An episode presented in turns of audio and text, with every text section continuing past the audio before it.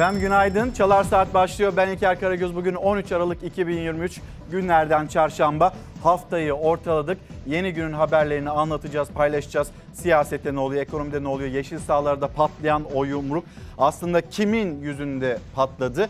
Hepsini birlikte değerlendireceğiz. Yalnız Çalar Saat'te yeni günde ilk haberimiz kahramanımız ve şehidimiz Pençe Kilit Harekat Bölgesi'nden, operasyon bölgesinden acı haber geldi. Arkadaşlar ben geliyorum. olsun. Sıra bana gelirse söyleyin komutanı yok. İşte Türkiye'nin kahramanı Piyade Teğmen Eril Alperen Emir. Terörle mücadele sürerken terör örgütünün kış hazırlıklarına darbe üzerine darbe indirilirken Pençekilit Harekat Bölgesi'nden acı haber geldi. Şehit ateşi Ankara'nın Altındağ ilçesine düştü. Teğmen Eril Alperen Emir teröristlerin saldırısı sonrasında şehit oldu. Saldırıdan kısa süre önce annesiyle konuşmuştu. Bu son konuşmaları oldu. Emekli polis olan bir babanın iki evladından büyüğüydü. Arkadaşlar ben geliyorum. olsun. Sıra bana gelirse söyleyin komutanı. Yine ölmedim vatan savunması için operasyondan operasyona koşarken yazmıştı sosyal medyaya. Acı haberiyle mahallesi, evi ay yıldızlı bayraklarla donatıldı. Teğmen Eril Alperen Emir'in cenazesi Ahmet Hamdi Akseki Camii'nde kılınacak öğle namazının ardından vatan toprağına emanet edilecek. Şehidimize Allah'tan rahmet, ailesine, ülkemize başsağlığı dileriz. Türkiye'nin gündemi birlikte konuşacağız dedik. Spor ve siyaset dünyası bir hakimin değil aslında Türkiye'nin yüzünde patlayan o yumruğu, o şiddeti hem konuşuyor bir taraftan da kınıyor. Peki biz buraya nereden geldik? Nasıl geldik? Bunun değerlendirmesini yapmamız gerekiyor. Mesela e, tüm bu yaşadıklarımızda sokakta da öyle, belediye otobüslerinde öyle, Türkiye Büyük Millet Meclisi'nde öyle. Tüm bu yaşadıklarımızın bir perde arkasında böyle hemen ardında şu olabilir mi? Siyasetin kirli ve siyasetin insafsız dili. Bu olabilir mi? Seçim sürecinde o kampanyaların nasıl yürütüldüğünü hatırlayacaksınız aklınıza gelecek. Siyaset, politika, politikacılar e, hani bir taraftan kınama ve lanetleme mesajları paylaşırken ne oluyor biliyor musunuz? Aynı günde oldu. Ben size şöyle bir görselle aynı günde ne oldu onu bir anlatmaya çalışayım. Bir tarafta kınama, bir tarafta lanetleme mesajları siyasette neye dair? Halil Umut Meler, Ankara gücü Çaykur Rize maçının hakemi Halil Umut Meler Ankara gücünün başkanı tarafından işte bu şekilde yumruklandı. Sonra tekmelendi. Ankara'nın göbeğinde bir stadyumda bu yaşandı. Yeşil sahalarda bu yaşandı. Peki Aynı günde oldu dediğimiz bir başka konu. Saadet Partisi'nin milletvekili Türkiye Büyük Millet Meclisi'ndeydi. Sert sözlerle, sert ifadelerle e, AK Parti'yi uyardı. Gazze'ye bombalar yağıyor ve siz de gemilerinizle Gazze'ye hala ya da İsrail'e hala desteğe devam ediyorsunuz iddialarını peş peşe sıraladı. O anlarda işte o anlarda bir milletvekili Türkiye Büyük Millet Meclisi'nin genel kurulunda kürsüde fenalık geçirdi, kalp krizi geçirdi ve yere düştü. Düşerken de başını yere vurdu ve Türkiye Büyük Millet Meclisi'nin tutanağı. Bakın o tutanakta ne yazıyor? Aynı siyaset, aynı siyasetçiler, lanetleyen siyasetçiler, bayılan, fenalık geçiren, kalp krizi geçiren bir milletvekilinin ardından Allah'ın gazabı böyle olur işte. Allah'ın gazabı böyle. İşte bu sesler yükseldi ve bu sesler de Türkiye Büyük Millet Meclisi'nde tutanaklara geçti. Bir samimiyet testi bugün konuşacağımız ekonomiyi de konuşacağız, siyaseti, yerel seçim gündeminin memlekette olanları ama aynı zamanda olacak şey değil diyerek hem bu konuyu, bu başlığı hem de buradaki vicdansız ve insafsız dili konuşacağız Çalar Saat'te. Peki başlayalım o zaman Türk futbolunun en karanlık gecesine sizleri götürelim ve Ankara gücünün başkanı tutuklandı. Beraberinde iki kişiyle birlikte. Yumruk değil tokat attım dedi kendisi. Bakalım bakalım görüntüler onu doğruluyor mu?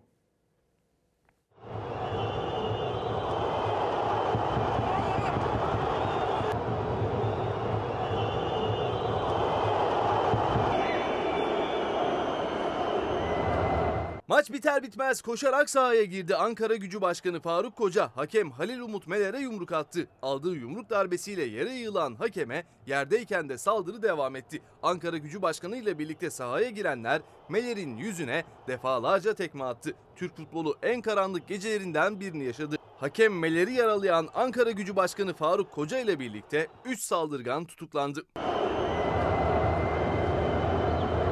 şiddetle kınıyorum. Süratle Adalet Bakanlığımız, İçişleri Bakanlığımız, Emniyetimiz hep birlikte gereği yapıldı. Nefes kesen maç bitiyor. Ankara Gücü Çaykur Rizespor maçı bittiğinde önce Ankara Gücü Teknik Direktörü Emre Belezoğlu hakeme parmak sallayarak tepki gösterdi. Saniyeler sonra Ankara Gücü Başkanı Faruk Koca sahaya girdi. Yanında birkaç kişi daha vardı. Yumruklu tekmeli saldırıyı o an canlı yayında milyonlar izledi.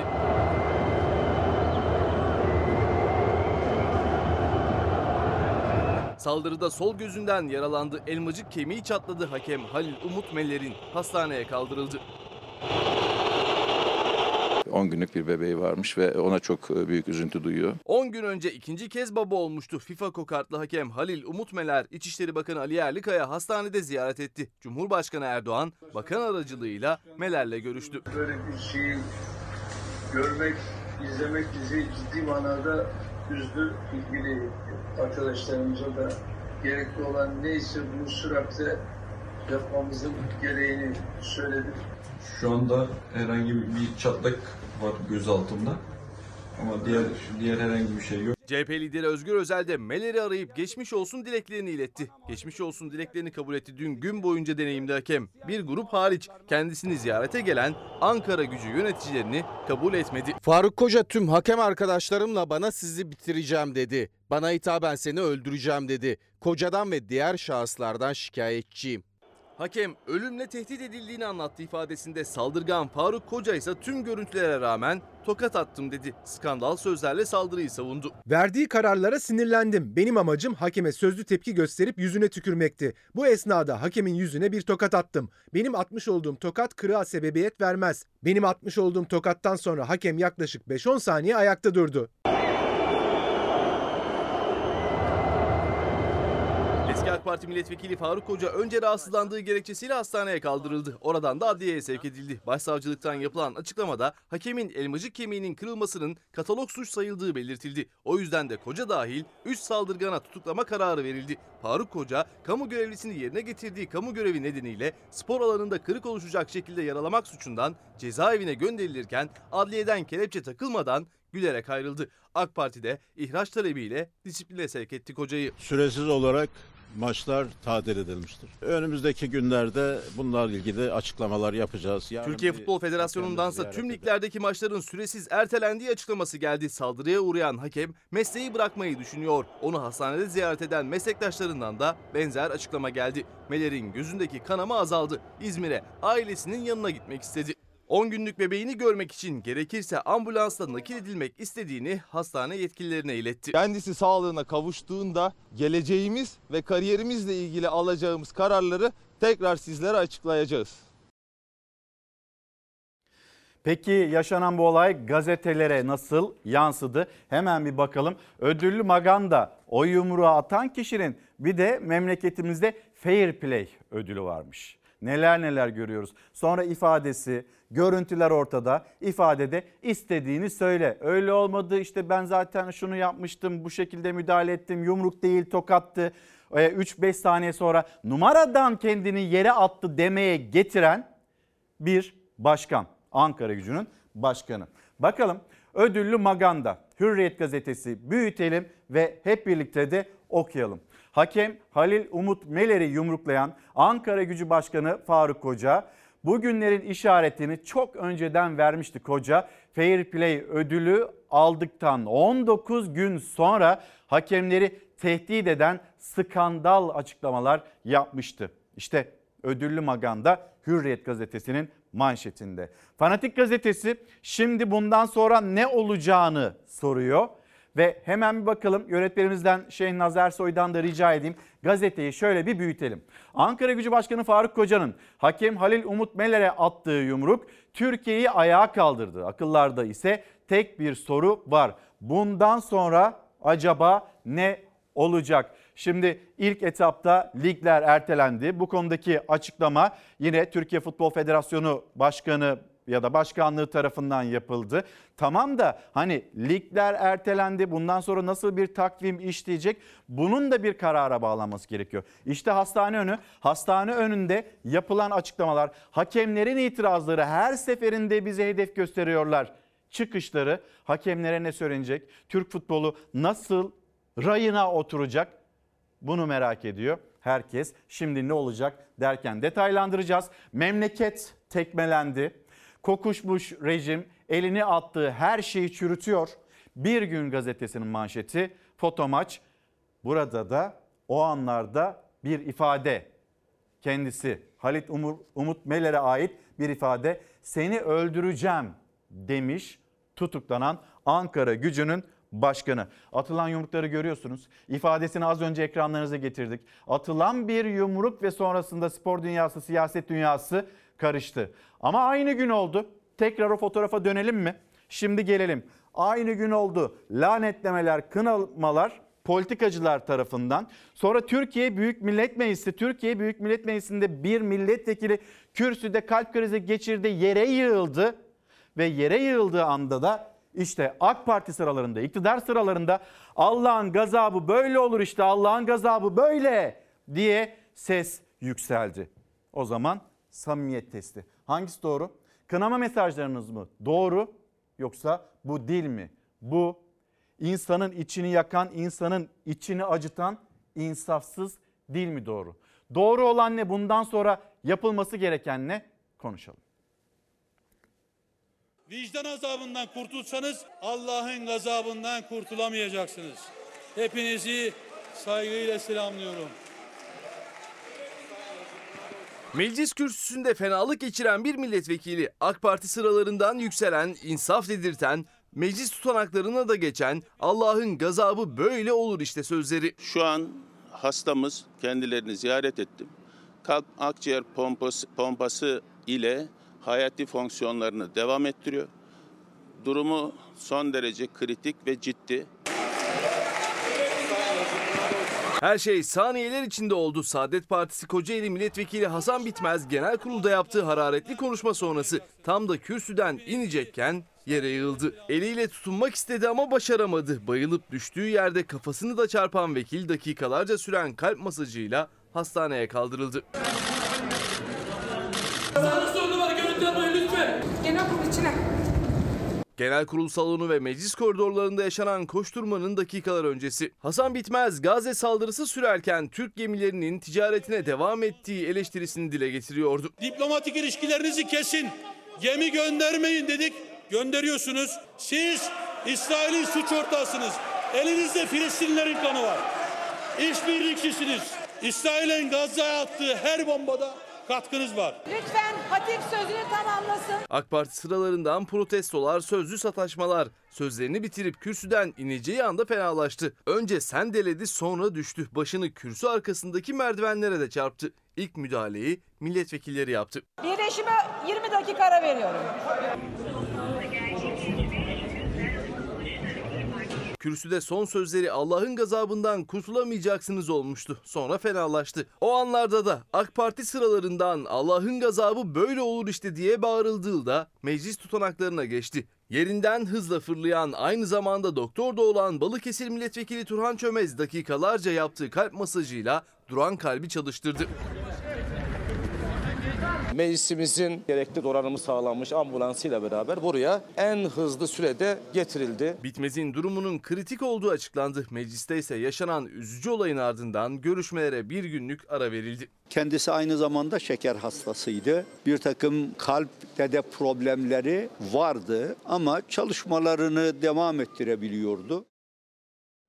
Yeşil sahalarda olanlar, Türkiye Büyük Millet Meclisi'nde görüyorsunuz kullanılan bu dil, milletvekillerinin birbirlerine olan yaklaşımı ve şimdi sizi bir de sokağa götürelim. Şimdi sizi bir de belediye otobüsüne götürelim. Şiddet her yerde.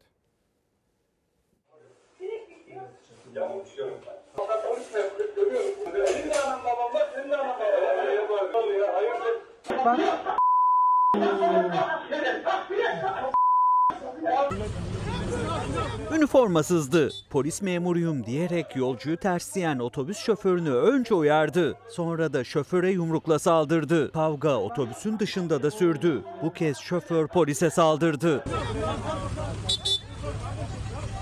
İstanbul Eyüp Sultan'da İETT otobüsünün şoförü Ayhan Gümüş otobüse binen kadına ters cevap verdi. O an otobüste bulunan polis A'ya sinirlendi. Önce yolcular polisle şoförü sakinleştirmeye çalıştı. Ama sonra koltukların üstünden atlayan polis şoföre yumruklarla saldırdı.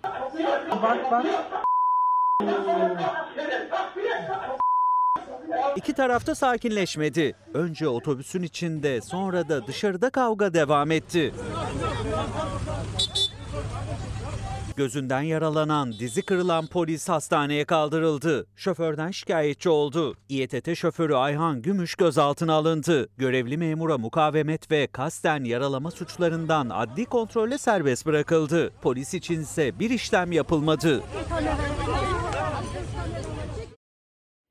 İşte o şiddet dilinin sokağa yansıması da bu şekilde. Maalesef bugün yeni günde pek çok haber var. Hep güzel haberler de verelim istiyoruz. Sizden de hadi bu sabah güzel bir haberle başlayın da içimiz açılsın diyen izleyicilerimiz var. Var elbette ama pek çok haberin içinde nedense memleketimizde cennet gibi memleketimizde nadir olarak kalıyor. Sözcü gazetesine bakalım. Sözcü gazetesinin manşeti gazeteciler, sanatçılar kelepçeli götürülürken yumrukçu başkan kelepçesiz götürüldü.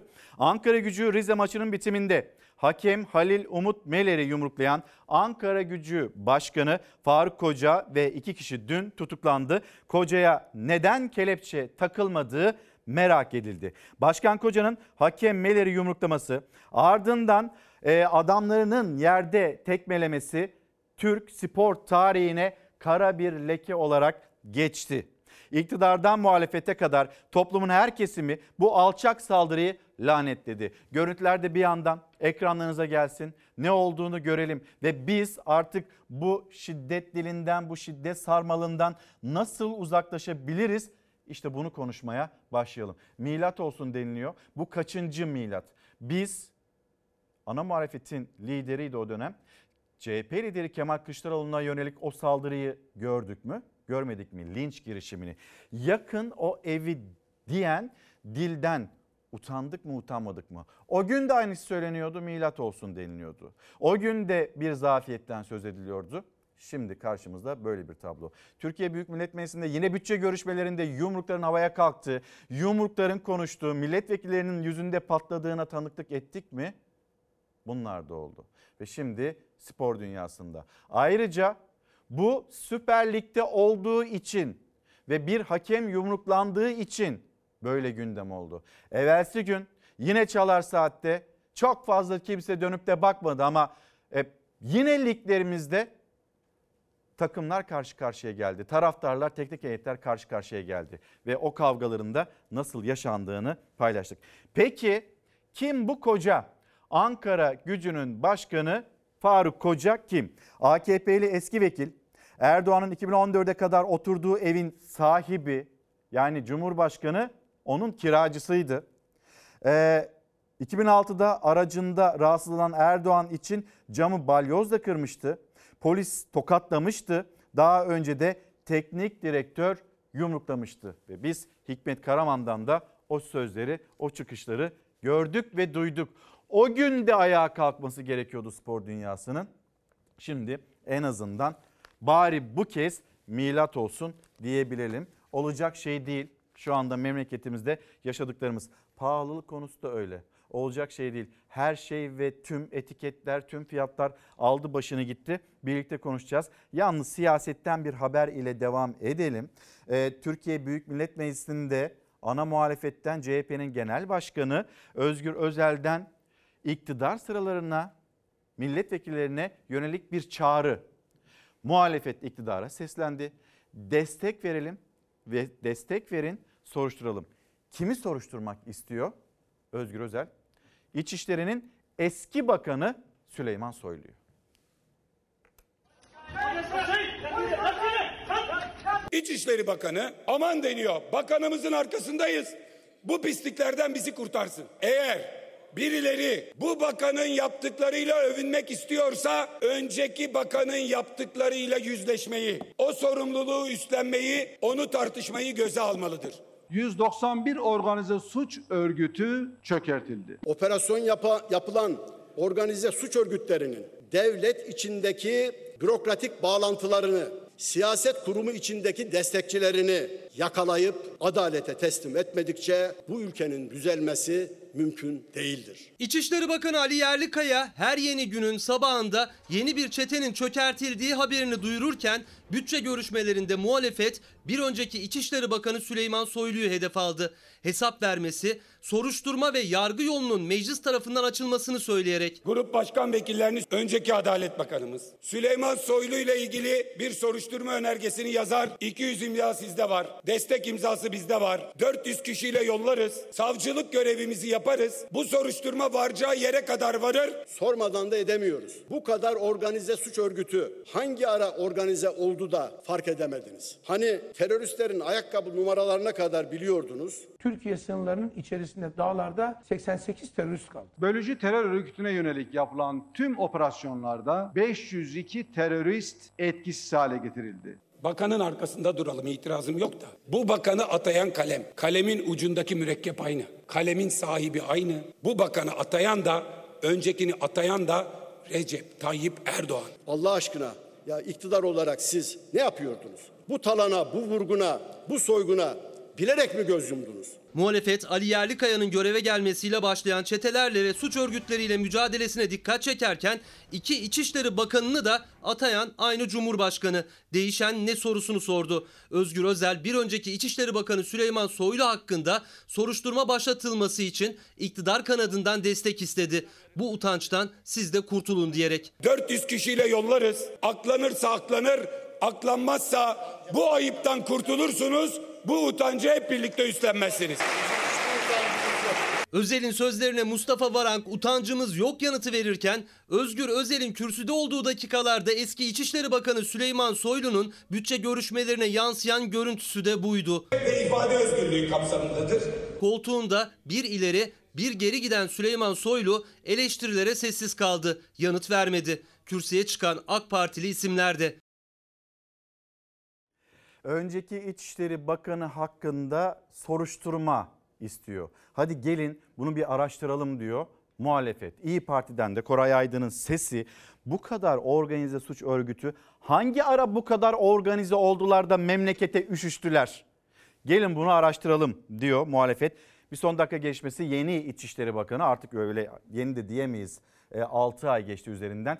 Geldiği günden bugüne kadar da operasyonlar. Bir taraftan işte kaçakçılar, diğer tarafta organize suç örgütleri işte karşımızda. Yine kırmızı bültenle aranan uyuşturucu madde finansörü olan, organize suç örgütü üyesi olan bir kişi.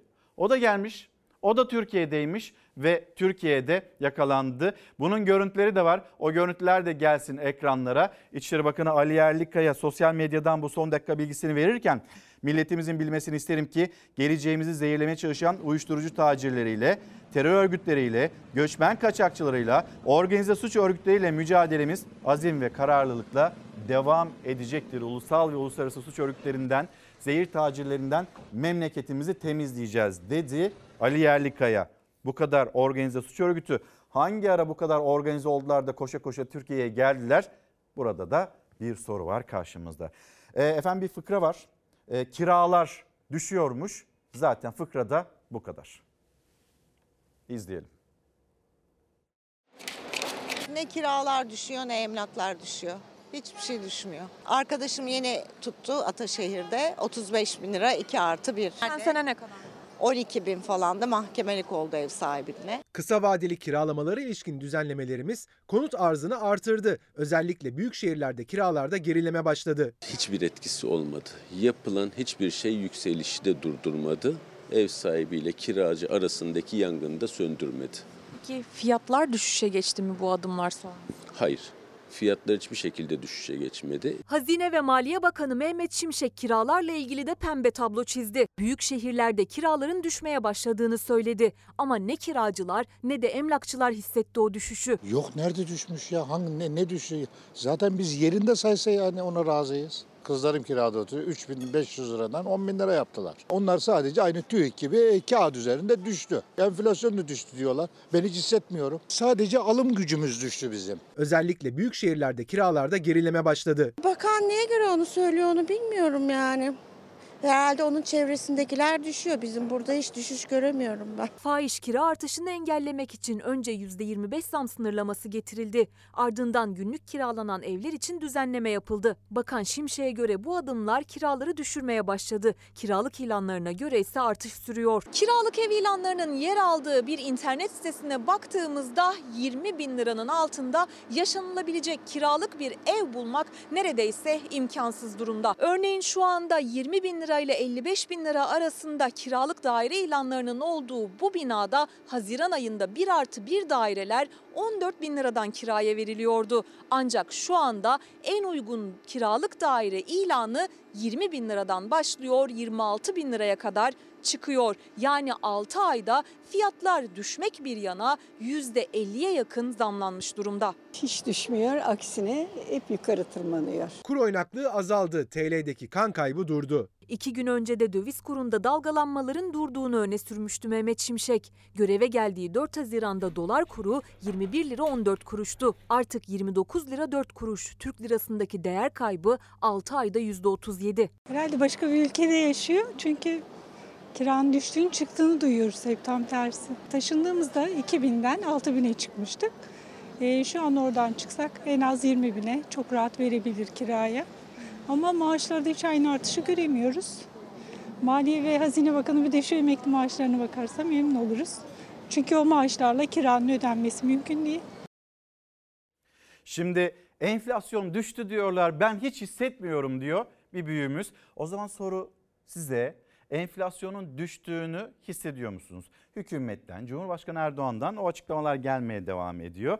Şimdi Cumhurbaşkanı enflasyon düşüyor derken ateşinin düştüğünü söylüyor. Yani piyasalarda etiketler de hala hasta.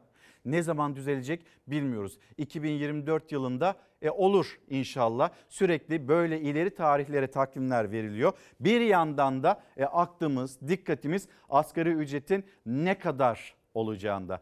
Dikkat ediyor musunuz böyle enflasyonun ateşi de tam mesela asgari ücrete zam yapılacağında ya da memura emekliye zam yapılacağında zam pazarlıklarının başladığı dönemde düşüveriyor. Birden ekonomi toparlanıyor. Oh be diyor üzerindeki ateşi atmaya çalışıyor. Ama vatandaş da bunu hissetmiyor. Devam edelim memleketten haberlerle bir hemlik manevrası ile kurtulan evladımız. Onun görüntüsü, onun haberi hızlı bir şekilde ekranlarınıza gelsin. Boğazına şeker kaçan çocuğu nasıl kurtardılar? Şans eseri oradaydı. Tek hamleyle çocuğu kurtardı. Boğazına şeker kaçan çocuk hemlik manevrasıyla kurtarıldı. Şanlıurfa'nın Bozova ilçesinde ailesiyle eczanede olan 4 yaşındaki çocuğun boğazına şeker kaçtı. Ailesi nefes alamadığını fark etti. Önce sırtına vurdular.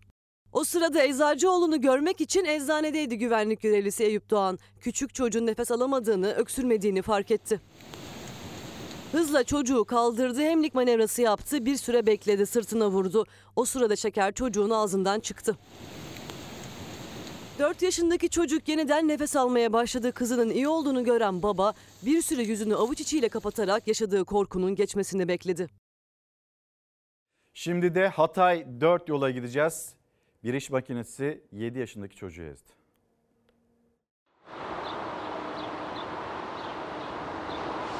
Mahalle arasında bisiklet kullanıyordu. Dört yol ağzında hızını azaltmadan ilerleyen iş makinesi üzerinden geçti. 7 yaşındaki çocuk mucize eseri kurtuldu. Hatay 4 yolda Çaylı mahallesinde yaşanan kaza anları güvenlik kamerasındaydı. 7 yaşındaki Mustafa bisikletiyle geziyordu. İş makinesi hızını azaltmadan karşı sokağa doğru ilerledi. Bisikletli çocuk iş makinesinin altında kaldı. Sürücü Mustafa'ya çarptıktan sonra durabildi.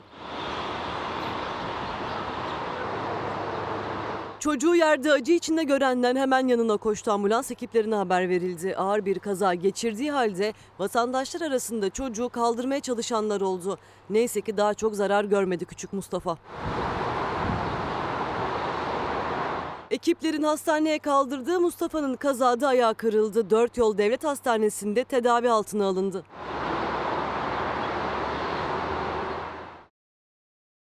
Şimdi İstanbul Fatih'teyiz. Bir tarafta Fatih'ten kundaklama görüntüleri gelecek, diğer taraftan Antalya'da komşusunun aracına zarar veren şüpheli kişi.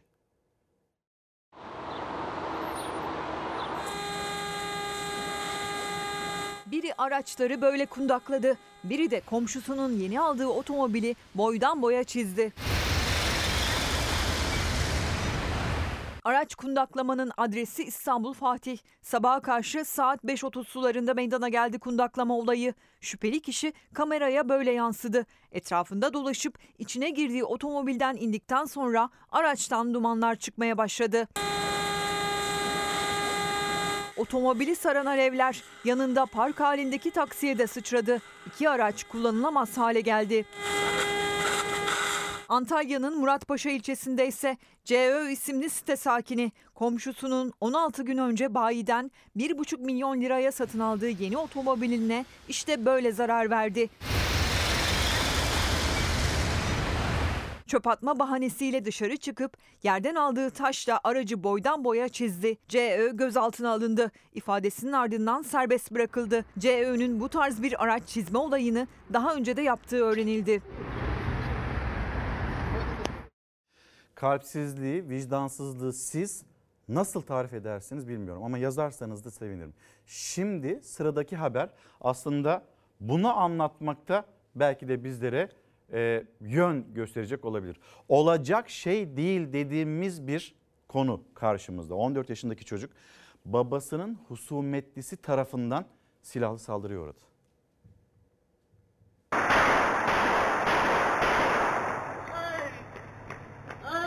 Kurşunlarının hedefinde 14 yaşında bir çocuk vardı. Husumetlisinin oğlunu işte böyle beş el ateş ederek ağır yaraladı.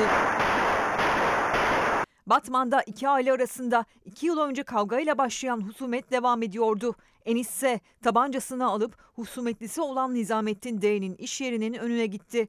Husumetlisinin oğlu 14 yaşındaki FD'yi babasının dükkanının yakınında silahla vurdu. Vücuduna isabet eden kurşunlarla ağır yaralanan çocuk acıları içinde karnını tutarak babasının dükkanına sığındı. Saldırı anı güvenlik kameralarıyla görüntülendi. Saldırgan kaçarak uzaklaştı. Vurulan çocuksa yakınları tarafından hastaneye kaldırıldı. Enis ise henüz yakalanamadı ama ona yardım ettiği tespit edilen 3 kişi gözaltına alındı. Tutuklanarak cezaevine gönderildiler. Ağır yaralanan 14 yaşındaki FD'nin tedavisi sürüyor. İlk blok haberlerimizi Galatasaray ile tamamlayalım. Aslında isteğimiz, beklentimiz Galatasaray'ın galibiyetiydi ve Şampiyonlar Ligi'nde yoluna devam etmesiydi. Öyle olmadı. Kopenhag'da 1-0 mağlup oldu. Galatasaray Şampiyonlar Ligi'ne veda ederken yoluna UEFA Avrupa Ligi'nde devam edecek. Teknik direktör Okan Burun sözleriyle reklamlara gidelim. Reklamların dönüşünde memlekette olup bitenler, sonra sizin bize anlatacağınız, aktaracağınız gündeminizde olan konularla hızlı bir şekilde ve dünyadan notlarla devam edecek Çalar Saat. Kaybettiğimiz için tabii ki üzüntülüyüz ama e, bir yandan da e, yine Avrupa'da yolumuza devam ediyoruz ve e, hedefimiz orada daha iyi bir yere gelmek. Özellikle final yoluna buradan gidecek takımlardan biri olmak yeni hedefimiz bu. Yeni bir hedef bizi bekliyor. E, Avrupa Ligi'nde e, tabii ki gruplarından e, gelecek takımlar e, biz burada sonu 32 içerisine e, çıkacağız. Yani Şampiyonlar Ligi'nden elendik. Avrupa Ligi'nde tekrardan e, Galatasaray'ın e, yıllar önce kazandığı gibi e, belki tekrar e, finale gidebilmek, tekrar finale oynayabilmek e, şu andaki hedefimiz bu. Günaydın, devam ediyoruz. Dünyanın manşetlerine geçmeden önce Türkiye'nin manşetindeki konu ve futbol dünyasında yeşil sahada yaşanmış olan yumruklu tekmeli saldırı ve siyasete yansıması, siyasette verilen mesajlar. Sebep olanlar hesabını vermeli dedi CHP lideri Özgür Özel.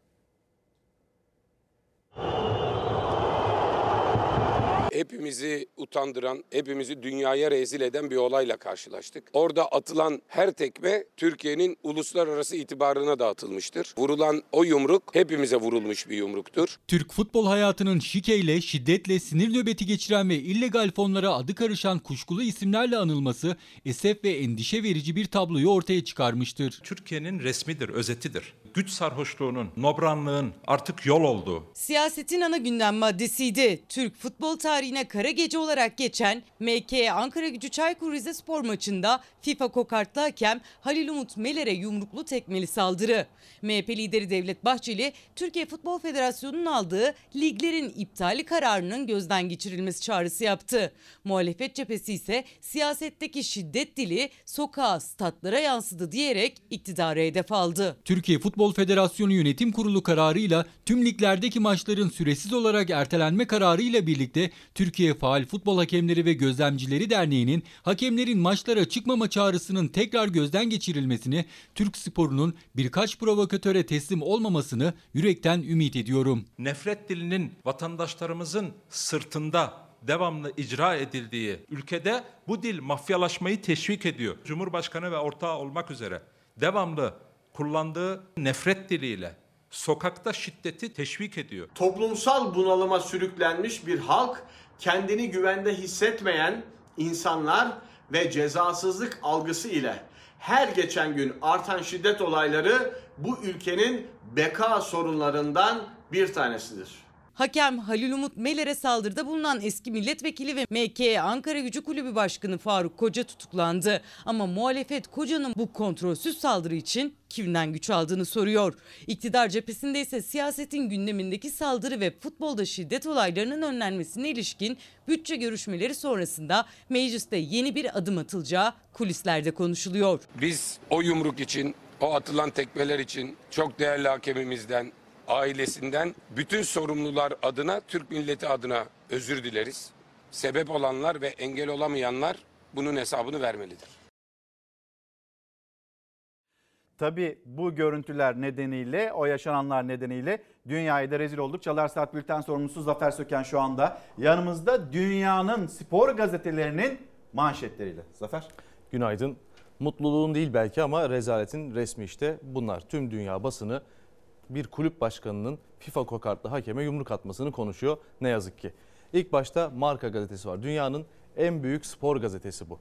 Diyor ki Ankara Gücü Başkanı'ndan Türkiye'nin bir numaralı, numaralı hakemine vahşi saldırı. Yani Fırat Aydınuslar'dan özür dilerim Cüneyt Çakırlar'dan sonra bir numaralı hakem olarak gösteriyorlar Halil Umut Meler'i. Arkasından Sun, İngiliz gazete Sun gazetesi rezalet demiş. Hiç yani lafı eğip bükmeden dümdüz rezalet kulüp başkanı yumrukla hakemi yere serdi ifadesiyle Sun e, okurlarıyla paylaşmış bu yaşanan skandalı. Alman Bild gazetesi ise Türkiye'de skandal ifadesini kullanmış. Çirkin bir saldırı demiş. Hakemin yüzüne yumruk attı. Bunlardan bahsediyor ve korkakça bir saldırı ifadesini kullanıyor. Niye? Çünkü hakem yere düştükten sonra da hakeme vurmaya, tekme atmaya devam ediyor. Faruk Hoca'nın yanındaki isimler onların görüntüsünü zaten paylaşmıştık. Corriere dello Sport İtalya'nın en büyük spor gazetesi. O da Türkiye'de sansasyon başlığıyla duyurmuş okurlarına ligin ertelendiğini ligin ertelendiğinden bahsetmiş. Uluslararası maç direktörü yani uluslararası hakem ve FIFA kokartı olduğunu hatırlatmış. Türkiye'nin en üst en üst seviye lig maçında böyle bir saldırıya uğradı diyor.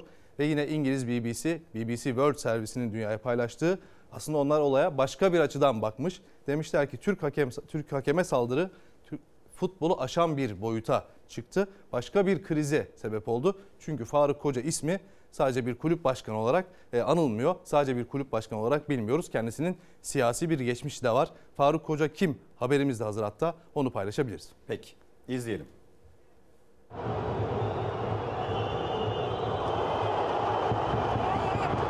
Spor sahasında böyle bir saldırının olması asla kabul edilemez. Maç sonunda Halil Umut Meler'e saldıran MKE Ankara gücü takımının başkanı Faruk Koca siyasetin de Türkiye'nin de gündemine oturdu. Spor ve siyaset dünyasının tanınan ismi Faruk Koca. AK Parti kurucu üyesi 2002-2011 arası 9 yıl 2 dönem AK Parti Ankara milletvekiliydi. Erdoğan'ın başbakanlık döneminde Keçiören'de oturduğu evin sahibiydi. Erdoğan'ın da o dönemde en yakınındaki isimdi. Parti kurucunuz. 22-23. dönem milletvekiliniz. UEFA'da görev yapan bir hakemi hastanelik etti. Sporda yaşanacak şiddetleri de kınadığımızı ve karşı olacağımızı ifade etmek istiyorum. Neden gözaltına alınmıyor söyleyebilir misiniz? Az önce 2 saat önce olan bir olay. Türkiye Faruk Koca ismini ilk olarak 2006'da Erdoğan'ın başbakanlığı döneminde meclise giderken makam aracında fenalaşıp hastaneye götürüldüğünde duydu. Erdoğan'ın koruması ve şoförü panikle araçtan inince Erdoğan kilitlenen aracın içinde mahsur kalmış. O dönem AK Parti milletvekili olan Faruk Koca Erdoğan'ı araçtan çıkarmak için zırhlı aracın camını balyozla kırmıştı. Bu arada enteresan. Olacak şey değil. Bugün hakem Meler'e yumruk ve şiddetle gündeme geldi ama yıllar önce de benzer şiddet olayında adı geçmişti. 2009 yılında milletvekiliyken haç dönüşü sınır kapısında bekletildiği gerekçesiyle bir polise tokat attığı iddiasıyla manşetlere taşınmıştı. Sarı lacivertli takımın eski teknik direktörü Hikmet Karaman da Ankara gücünü çalıştırdığı dönemde koca tarafından şiddet gördüğünü iddia etti. Biliyor musunuz? Gücünü sizden alıyor böyle davranma hakkını alıyor. Siyasetle bağını hiç koparmadı koca. Milletvekilliği sona erdikten sonra ticaretle uğraşmaya devam etti. 21 Nisan 2010'da Ankara Keçiören'de müteahhitliğini yaptığı inşaatın suyla dolan çukuruna düşerek boğulan 10 yaşındaki Seda Nur Özdemir'in ölümü nedeniyle hakim karşısına çıkmış olayda ihmali olmadığını öne sürmüştü. Açılan davada 6 yıl hapis cezasıyla yargılandı. Taksirle ölüme neden olmak suçundan sadece 1 yıl 8 ay hapse mahkum edildi. Hapis cezası 20 taksitle 12 bin lira para cezasına çevrildi. 9 sene AK Parti milletvekilliği yapan koca siyasetten hiç kopmadı ama futbola transfer oldu. 2021'de Ankara gücünde kulüp başkanlığı görevine geldi. Ödülü taşımak, ödül almaktan daha da önemli olduğunu düşünüyorum. 26 Aralık 2022'de federasyonun düzenlediği Fair Play ödülünü alan koca Fair Play ruhunu yaşatmak için elimden geleni yapacağım demişti. Bir yıl sonra hakem dövdü.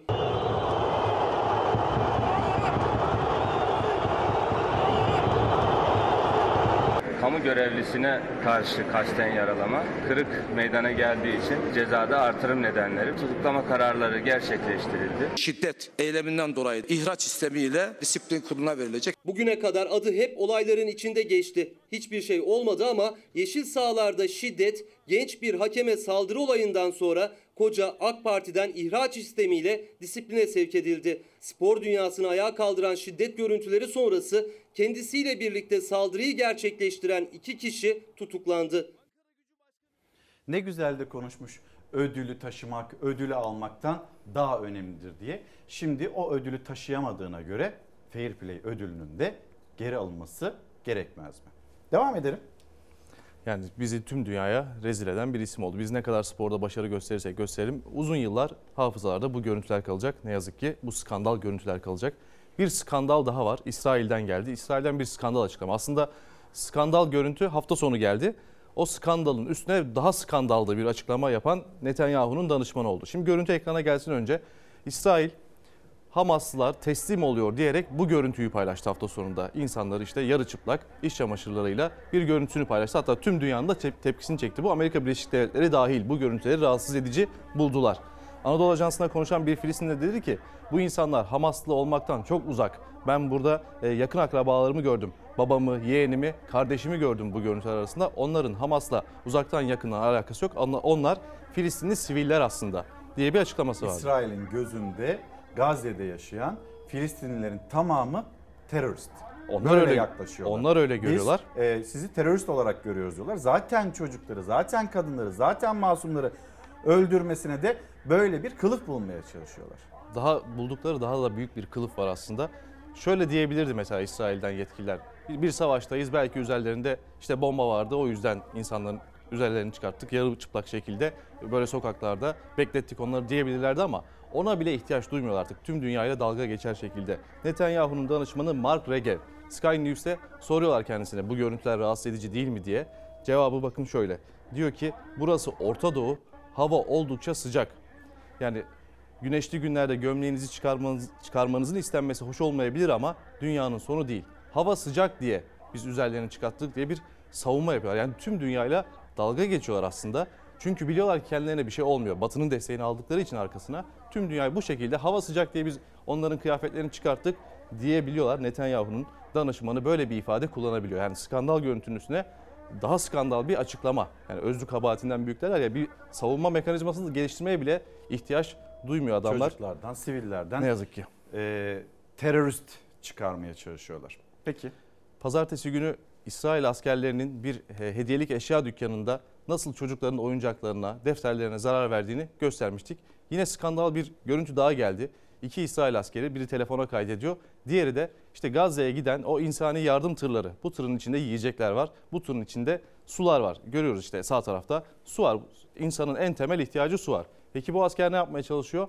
Onları ateşe vermeye çalışıyor. Yakmaya çalışıyor. Yani suyu, yiyeceği ateşe vermenin de herhangi bir anlamı mümkün değil. Hiçbir izahatı da olamaz. İnsanlıkla bağdaşacak bir yanı da yok. Normal psikolojiye sahip bir insan Olacak böyle bir şey şey de yapmaz. değil. Ama işte bunu hem yakmaya çalışıyor hem de bir de utanmadan paylaşabiliyorlar da.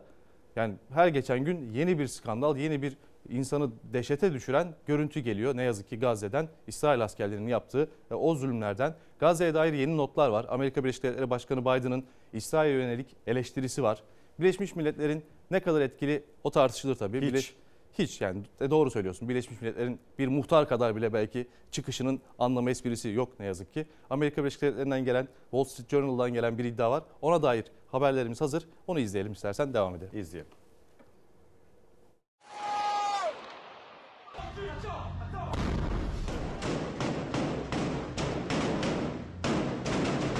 İsrail ordusu Gazze'de işgalini karadan ilerletmeye çalışıyor. Abluk altındaki kenti havadan ve karadan vurmaya devam ediyor.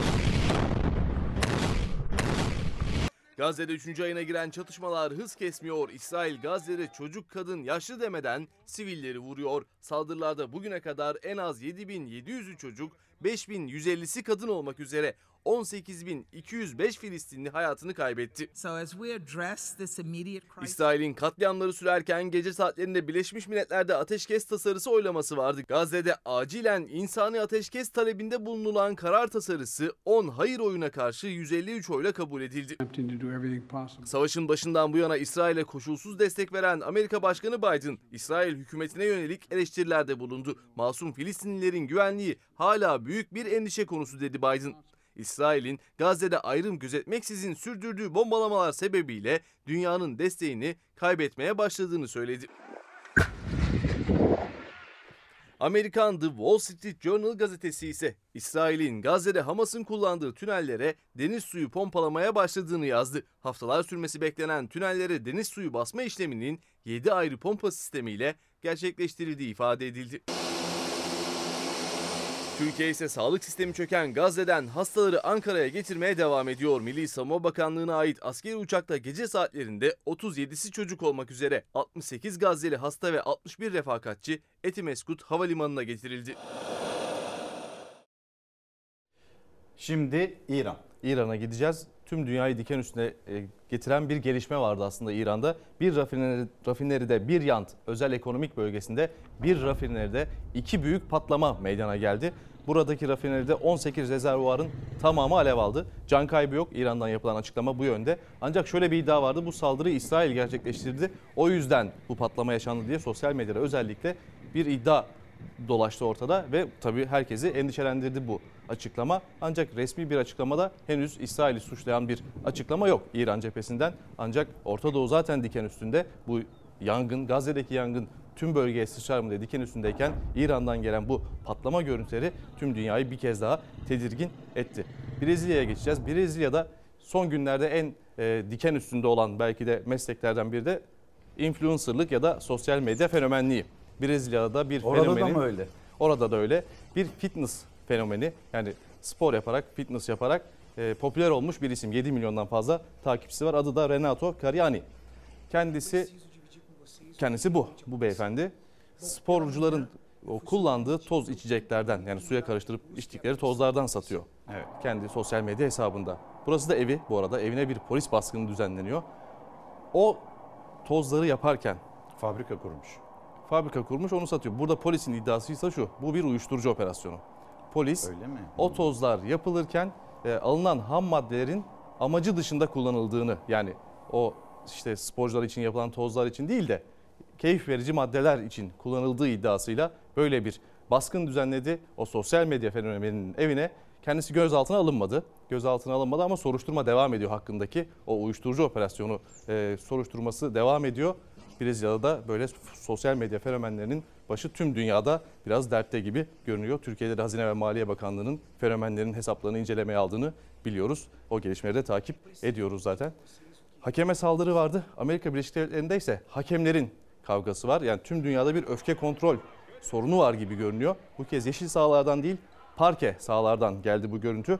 Colorado'da iki hakem maç esnasında aldıkları bir karar neticesinde bir tartışma yaşıyor ama o tartışma ne yazık ki fiziki bir müdahaleye dönüşüyor. İki hakem birbirine Ringe dönüyor yani e, önce saldırıyorlar ardından evet ikisi de boksör gibi e, yumruklarıyla böyle birbirini bekliyor. Önce bir saldırı var dediğim gibi ardından bir ring benzeri bir görüntü geliyor. Neyse ki diğer kişilerin oradaki yetkililerin araya girmesiyle o kavga büyümeden önleniyor. İngiltere'de ise e, hızlı giden bir sürücü polisin radarına takılıyor. Bu şekilde polisten de kaçmaya çalışıyor. Arkasından da polis geliyor ancak e, bu kovalamaca bir restoranın duvarında son buluyor. O, sırada da içeride e, bilardo oynayan insanlar var.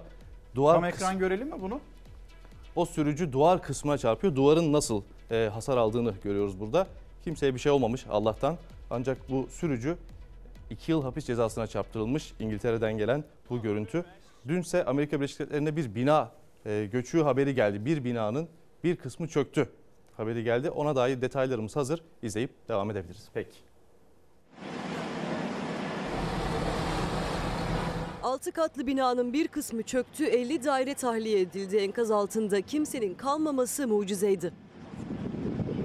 Eşyalar, kıyafetler, odalar olduğu gibi ortaya çıktı. 6 katlı binanın köşede kalan kısmı yerle bir oldu. Amerika Birleşik Devletleri'nin New York eyaletinin Bronx şehrinde 1927 yılında inşa edilen binanın çökmesi şok etkisi yarattı. Amerika Birleşik Devletleri saatiyle öğlen üst sularında çöktü bina itfaiye, arama kurtarma, sağlık ekipleri bölgeye koştu. Polis çöken binaya çıkan tüm sokakları kapattı. Bölgede adeta kuş uçmadı. Manzara korkunçtu. Enkaz altında birilerinin kaldığına garanti gözüyle bakılıyordu. Teknolojik altyapıya kadar tüm olanaklar seferber edildi. Enkaz bölgesinde arama kurtarma robotları bile dahil edildi. 50 daireli bina tamamen tahliye edildi. Saatler süren arama çalışmaları sonrası enkaz altında kimsenin kalmadığı netleşti. Tarihi binada çok sayıda usulsüzlük olduğu iddia ediliyor. Çökme nedeni soruşturma sonrası çıkacak raporla anlaşılacak. Şimdi Güney Afrika'ya gideceğiz. Güney Afrika'da iki tırın kazası ve o anlara e, şahitlik eden e, bu güvenlik kamerasının bulunduğu araçtaki kişinin nasıl büyük bir korku yaşadığına ait görüntüler gelecek. Bu kameranın, kameranın kaydının yapıldığı araçtaki sürücü ve o tırın kendisine geldiğini, alev alarak kendisine geldiğini görünce bu şekilde kaçmış. Bu iki tır önce çarpışıyor ve o tırlardan biri alevler alevlere teslim olunca onun sürücüsü de kendisi kaçarak uzaklaşmış. Bu sürücü de o tır kendisine hızla ve alev alarak gelen o tırdan kaçmak için kendisini bir şekilde oradan uzaklaştırıyor. Can o kaybı kapıdan yok. çıkmış olsa e, tırı alıp götürecek, sürükleyecek. Belki hayatta olmayacak. Son anda iyi bir manevra yapıp kaçıyor. Hayati refleksleri iyiymiş, yerindeymiş ama çok büyük bir korku yaşamış Güney Afrika'dan gelen bu görüntüde. Amerika Birleşik Devletleri'nde ise bu hemzemin geçitlerde zaman zaman yaşanan kazaları veriyoruz. Bu hemzemin geçitler aslında beni de hep korkutur böyle geçerken oradan. Araçlar çünkü zaman zaman hiç olmayacak bir yerde arızalanır. Amerika Birleşik Devletleri'nde de benzer bir görüntü. Bu gri araç o rayların üzerinden geçeceği sırada arızalanıyor. Neyse ki sürücüsü inat etmiyor geçmek için. Bu e, siyah montlu beyefendi o tırın, o özür dilerim otomobilin sürücüsü ve tır. Tır geldi otomobili ne hale getirdiğini gördük. Allah'tan o tırın, o otomobilin içinde kimse yok ki sadece e, mal mala gelen bir hasarla sonuçlanıyor bu kaza. Kuzey Kore'ye gidelim o zaman. Kuzey Kore lideri Kim Jong-un'un e, nasıl sempatik görüntüleriyle bu kısmı belki sonlandırabiliriz. Kuzey Kore lideri Kim Jong-un çok Bir seviliyor yandan ülkesinde. ağlıyor, bir yandan gülüyor. Herkes çok mutlu. Herkes alkışlıyor. Herkes aynı refleksleri sergiliyor. Ne kadar güzel. Tabii o ağlayınca herkes Ya. ağlıyor, o gülünce herkes gülüyor. Öyle bir lider Tabii. Kuzey Kore lideri Kim Jong-un. Tabii bunu isteyerek mi yapıyorlar yoksa yapmak zorunda oldukları için mi yapıyorlar onu da bilmiyoruz. Bir de Kuzey Kore çok kapalı bir ülke olduğu için Kuzey Kore kültürüne de çok fazla hakim olamıyoruz. Çok kapalı bir ülke olduğu için E, kendisi Ulusal Anneler Konferansı'na katılmış. Orada da kendisine dair böyle bir rockstar derler ya Amerika'da rockstarlar böyle karşılanır. O da bir yıldız gibi e, ülkenin de tabii devlet başkanı etrafını saran, koluna giren, kendisine temas edebilmek için e, kuyruğa giren insanlar tarafından sarılıyor ve o gülüyor. Herkes gülüyor. Kim gülünce herkes gülüyor. Böyle bir görüntü geldi Kuzey Kore'den. Zafer Söken teşekkürler. Dünyanın notlarını Zafer Söken'de böyle tamamlarken şimdi sizleri Trabzon'a götüreceğiz. Ortahisar ilçesinde içme suyu hattının patlaması, o çalışmalar sırasında patlaması ve sonrası. Başım döndü pata Oo, millet hep su aldı. balıklar gidiyor, balıklar gidiyor. Şiddetli sağanakla gelen bir sel değil, patlayan boru vurdu Trabzon'u. İçme suyu ishale hattındaki çalışma mahalleliyi perişan etti. Dükkanları su bastı, tezgahtaki balıklar dahil suyun şiddeti önüne ne kattıysa sürükledi. 5 saniyelik falan olaydı zaten. Kapıdaydım bir anda üstten aşağı su akmaya başladı. Şiddetli yağmurlarda zaten şuradan su geliyor, basıyor ama o bu kadar ciddi olmamıştı. Trabzon'un Ortahisar ilçesinde içme suyu ishale hattı yenileme çalışması sürerken boru patladı. Patlamanın etkisiyle adeta sel meydana geldi Kaymaklı mahallesinde. Tazikli su asfaltı delerek metrelerce yükseğe fışkırdı. Saniyeler içinde cadde göle döndü. Dükkanların içi su ve çamurla doldu. Esnaf neye uğradığını şaşırdı. Şurada bir kadın mahsur kaldı onu ben kurtardım. Pazarcılar da çay ocağı işleten esnaf da otoparktaki araçlarda su baskınından nasibini aldı. balıklar gidiyor, balıklar gidiyor. Burada tezgah balıklarımız vardı. Bunları aldı böyle gitti. Denizden geldi, denize gitti. Suyun sürüklediği taş ve toprak parçalarıyla Devlet Sahil Yolu Caddesi'nin Trabzon-Rize istikametinde de ulaşım durdu. Asfalt söküldü. Bir sürü insanların malzemeleri dışarıya düştü. Aşağılara doğru sürüklendi gittiler. Bu rezilliği biz yaşıyoruz her zaman. Ya bilen birine verin yapsın. Çevre mahalleleri de etkileyen ve ortalığı savaş alanına çeviren boru patlamasında esnafın maddi zararı büyük. Binlerce liralık hasar var. 15-20 santim su birikti. İki kitap Ayşe Tolga ne istersen değil neysen onu çekersin. Bize ulaşan kitaplar arasında sonra Cam Kale Elif Pınar Acar'ın kitabı onlara ulaşmak için kendinden vazgeçmelisin. Elif Pınar Acar'ın kitabı da bu şekilde göstereyim.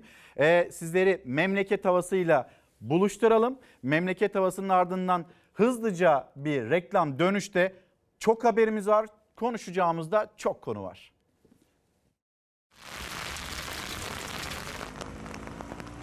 Meteoroloji uyardı. Rize, Artvin ve Trabzon'un doğusunda kuvvetli yağış bekleniyor. Hava sıcaklıkları yurt genelinde mevsim normallerinin üzerinde seyrederken batıda sis, doğuda kar, Karadeniz'de kuvvetli yağış var. Şırnak'ın zirvesinde kar kalınlığı 2 metrenin üzerine çıktı. Yollar iş makineleriyle açıldı. Yüksek havada 30 santimetreye kadar ulaşan kar yağmurlarla eridi. Ve Bolu Kartalkaya pistler beyaza büründü. Burada da kış turizmine hazırlık yapılıyor. Kayak sezonu 15 Aralık'ta açılacak.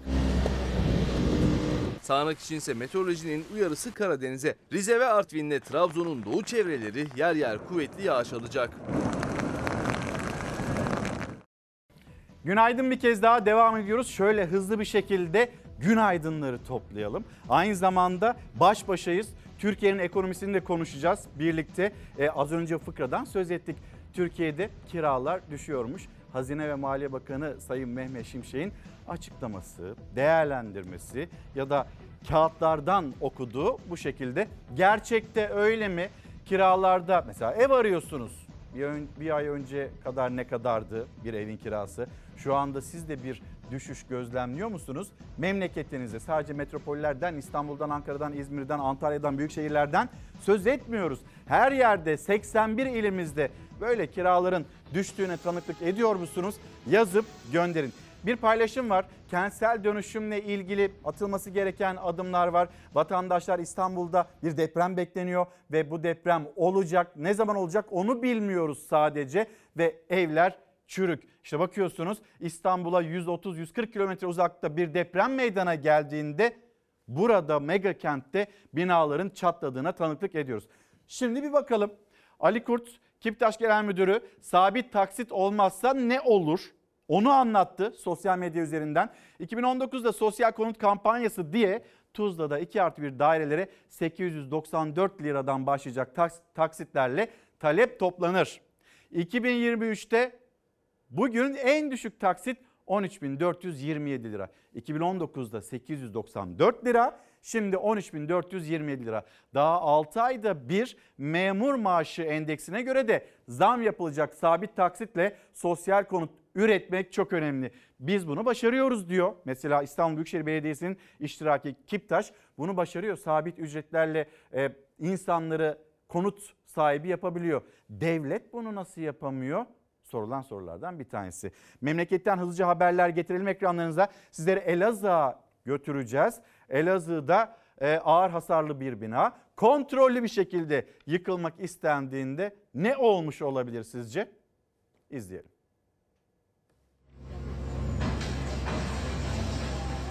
İş makinesinin tek dokunuşuyla yerle bir oldu. 6 Şubat Kahramanmaraş merkez depremlerinin üzerinden 10 ay geçti. Hala ağır hasarlı binaların yıkımı bitmedi.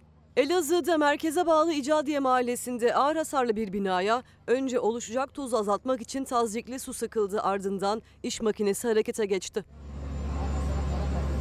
Ne bir şerit çekildi yıkım yapılacak sokağa ne insanlar uzaklaştırıldı. Hatta yıkımı oldukça yakından seyreden vatandaşlar vardı. İş makinesinin tek hamlesi yetti. Ağır hasarlı binanın betonu kuma dönüştü, aniden çöktü.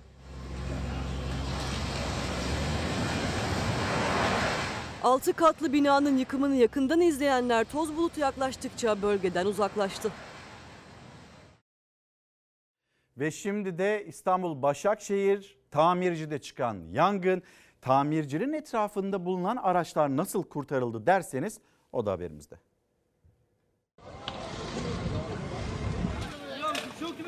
Bilmiyorum Turgay vardı içeride en son. İçeride birinin olma ihtimaliyle korku katlandı. Oto yedek parça dükkanında çıkan yangında facianın eşiğinden dönüldü. Dumanın çıkması, biz yangın söndürücülerini alıp koşana kadar alevlendi, alev büyüdü. Yetişemedik. İtfaiye aradık, itfaiye biraz geç geldi ama elimizden geleni yaptık. Yapacağız başka bir şey yok. İstanbul Başakşehir'de bir oto yedek parça dükkanı alevlere teslim oldu. Alevler dükkandan taştı. Hemen yanındaki park halindeki araçları da tehdit etmeye başladı. Yakında olan araç sahipleri hızlıca araçlarını çekti. Bir araç yanmaktan son anda kurtarıldı. Otomobil forkliftle yangın bölgesinden uzaklaştırıldı. Bilmiyorum Turgay vardı içeride en son. Korktukları gibi olmadı. Dükkan tamamen boştu. İtfaiye ekipleri alevleri söndürdü. Hasar büyük. Yani esnaf arkadaşımızın esnaf hasarı büyük yani. Hem de az çok değil yani. Büyük bir hasarı var. Allah'tan yan komşulara sıçramadı. Yangın maddi hasarla atlatıldı. Alevlerin çıkış sebebi inceleniyor. Ve şimdi de Konya'ya gideceğiz. Ee, yağma, hırsızlık suçlarından aranan bir hükümlü polis de peşindeydi. Ee, açık cezaevinden de firar etmişti. Nerede yakalandı? O da gelsin. Hey! Abi hani vallahi tutarsanız. Güç alabilecek misin? Orası olmaz işte ayağım bükülüyor orada. Yağma ve hırsızlıktan 40 yıl hapis cezası vardı. Cezaevi firarisi polisten kaçarken saklanmak istediği havalandırma boşluğuna sıkıştı. Firariyi itfaiye kurtardı, polis gözaltına aldı. Konya polisi hakkında farklı suçlardan 40 yıl hapis cezası bulunan ve açık cezaevinden firar eden Hasan U'nun kendi evinde saklandığını tespit etti. Dört katlı binaya operasyon düzenlendi. Polisin geldiğini gören cezaevi firarisi kaçmak için tuvaletin penceresinden havalandırma boşluğuna atladı. O boşlukta da sıkıştı. Polis firariyi çıkaramayınca itfaiyeyi çağırdı. İtfaiye ekipleri bir saat uğraş verdi. Hasan U duvar kırılarak kurtarıldı. Daha sonra da gözaltına alındı. Cezaevi firarisi ekip aracına bindirilirken yakınları polise zorluk çıkardı. Hasan U emniyetteki işlemlerinin ardından cezaevine teslim edilecek. Siyasetin gündemi yerel seçim, yerel seçimde kurulacak olan işbirlikleri Ekrem İmamoğlu Memleket Partisi Genel Başkanı Muharrem İnce ile yan yana geldi. Daha önce de görüşmüşlerdi. Şimdi İstanbul'a tam desteği de aldı Muharrem İnce'den. Bakalım e, Memleket Partisi lideri Muharrem İnce ile İmamoğlu görüşmesinden çıkan sonuç Muharrem İnce İstanbul'da İmamoğlu'nu destekleyecek görüşme çıkışı Sözcü gazetesine ve İsmail Saymaz'a konuştu. Ee, Özgür Özel diğer şehirleri Özgür Özel'le konuşacağız dedi ve devam etti. Düzeltiyorum Muharrem İnce. İstanbul'da Ekrem İmamoğlu'nu destekleyeceğiz. Bunun formülünü bulacağız. Özgür Bey İstanbul'a geliyormuş, geldi.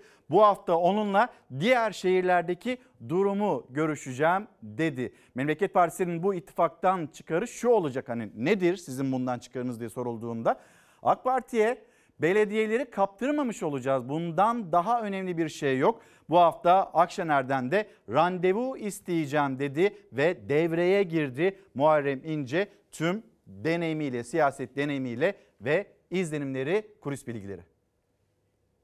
Orada da yoktu ya. Sayın İnce ile yüz yüze görüşmeniz oldu ama neler konuşuldu? Çok net İstanbul'u konuştuk. En güçlü seviyede e, İstanbul'a destek olacağını tarafıma iletti.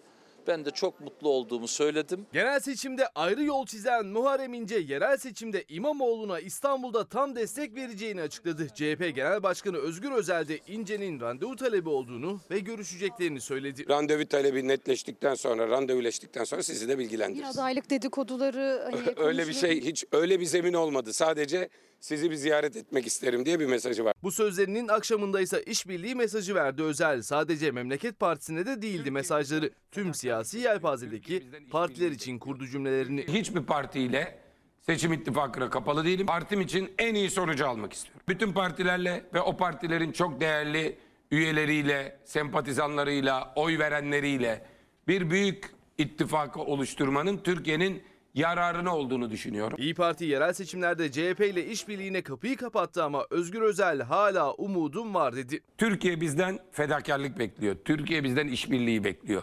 Türkiye bizden yeni adımlar bekliyor. O açıdan ben bir umut bekledim. Halen daha da umudumu kaybetmiş de değilim. Yapmam gerekeni yaptım.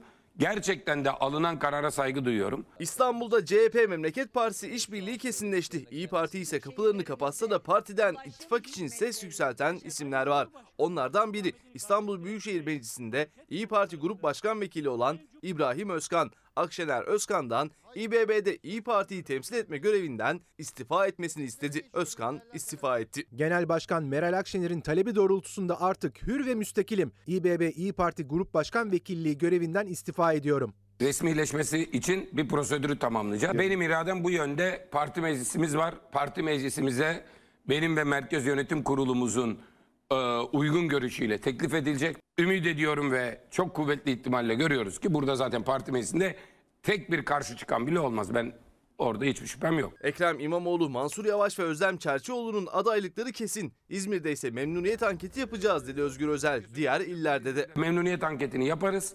Anket olumluysa başkanımızla devam ederiz. Halk memnunsa listelerde yer alacaklar. Birkaç hafta içinde memnuniyet anketleri tamamlanır. Süreç içinde e, atanan ve atanmayan belediye başkanları yeniden görevlendirilen arkadaşlar olur. Seçim yavaş yavaş yaklaşırken siyaset kulisleri de hareketli. Geçen ay İyi Parti'den istifa eden Ankara Milletvekili Adnan Beker ise Millet İttifakı'nda olmasına rağmen sandık başında zarf atarken fotoğrafının olmasına rağmen 14 Mayıs'ta oy kullanmadığını, 28 Mayıs'ta ise Erdoğan'a oy verdiğini açıkladı. Seçim gecesi ittifakın kaybetmesine sevindiğini itiraf etmesi şaşkınlık yarattı. Oy verdiniz mi Kemal Bey'e? Oy verdim mi? Ya oy vermedim. kime verdiniz o zaman? Başka bir aday yok ki. Tayyip Bey oy. Tayyip Bey'e mi oy verdiniz? Şey 14'ünde mi 28'inde mi? 28'inde. Ankara'da ise sürpriz bir görüşme vardı. Cumhurbaşkanı Erdoğan son dönemde başta ekonomi olmak üzere hükümete eleştirilerini sıralayan yeniden Refah Partisi Genel Başkanı Fatih Erbakan'ı AK Parti Genel Merkezi'nde kabul etti. İstanbul için, Ankara için Yeniden Refah Partisi 81 ilde aday çıkartacağız demişti ama bu iki il içinde kapıyı da aralık bırakmıştı. Yani Cumhur İttifakı'na yakın duruyor. Bir taraftan Fatih Erbakan asgari ücretin 23 bin lira olması gerektiğini söylüyor. En düşük emekli maaşının da yine asgari ücret kadar olması gerektiğini söylüyor. Ekonomi politikaları üzerinden hükümeti eleştiriyor. Diğer taraftan da Cumhur İttifakı ve burada dirsek temasta devam ediyor. Bakalım kurullarımızda görüşeceğiz, değerlendireceğiz. Ne karar alınacak onun da bilgisini kamuoyuyla paylaşacağız dedi Fatih Erbakan. Cumhurbaşkanı Erdoğan'la AK Parti'de yapmış olduğu görüşmenin ardından bizler daha önce Türk Silahlı Kuvvetleri'nde görev yapmış, daha sonra sağlık sebebi ve ailevi sebeplerden dolayı kendi isteğiyle istifa edip ayrılmış eski uzman çavuşlarız. Bizler kanunen var olan hakkımızın peşindeyiz. Sesimizi duyurur musunuz? Sesimiz olur musunuz demiş izleyicimiz Miraç Bey. Sonra olacak şey değil lütfen sesimizi duyurun. 99 öncesi yasada 5000 prim ve kısmi emeklilik haklarımız var mevcut. Devletimizin sözüyle borçlanmalarımızı yaptık. Eski çıkan yasayla borçlarla çaresiz kaldık. Haklarımızı geri istiyoruz. Asya'nımdan gelen mesajdı. Sonra burada kira ile ilgili bir mesaj vardı. Kaçırdım mı? Neyse birazdan yakalarım. Gelelim siyasetin gündemindeki bir diğer konu, bir diğer başlık Somali Cumhurbaşkanı'nın oğlu. Ülkemizde, memleketimizde bir cinayet işledi. Sonra o cinayetle ilgili tutulan tutanak, tutulan tutanakları boşa çıkartan bir görüntü de kaydedilmişti. Kamuoyu bunu da öğrendi. Somali'nin Cumhurbaşkanı'nın oğlu daha o motokurye yoğun bakımdayken bu ülkeden ayrıldı gitti. Kim bilir nerede, kim bilir nerede keyif çatıyor. Bir daha buraya gelir mi, bir daha buraya uğrar mı?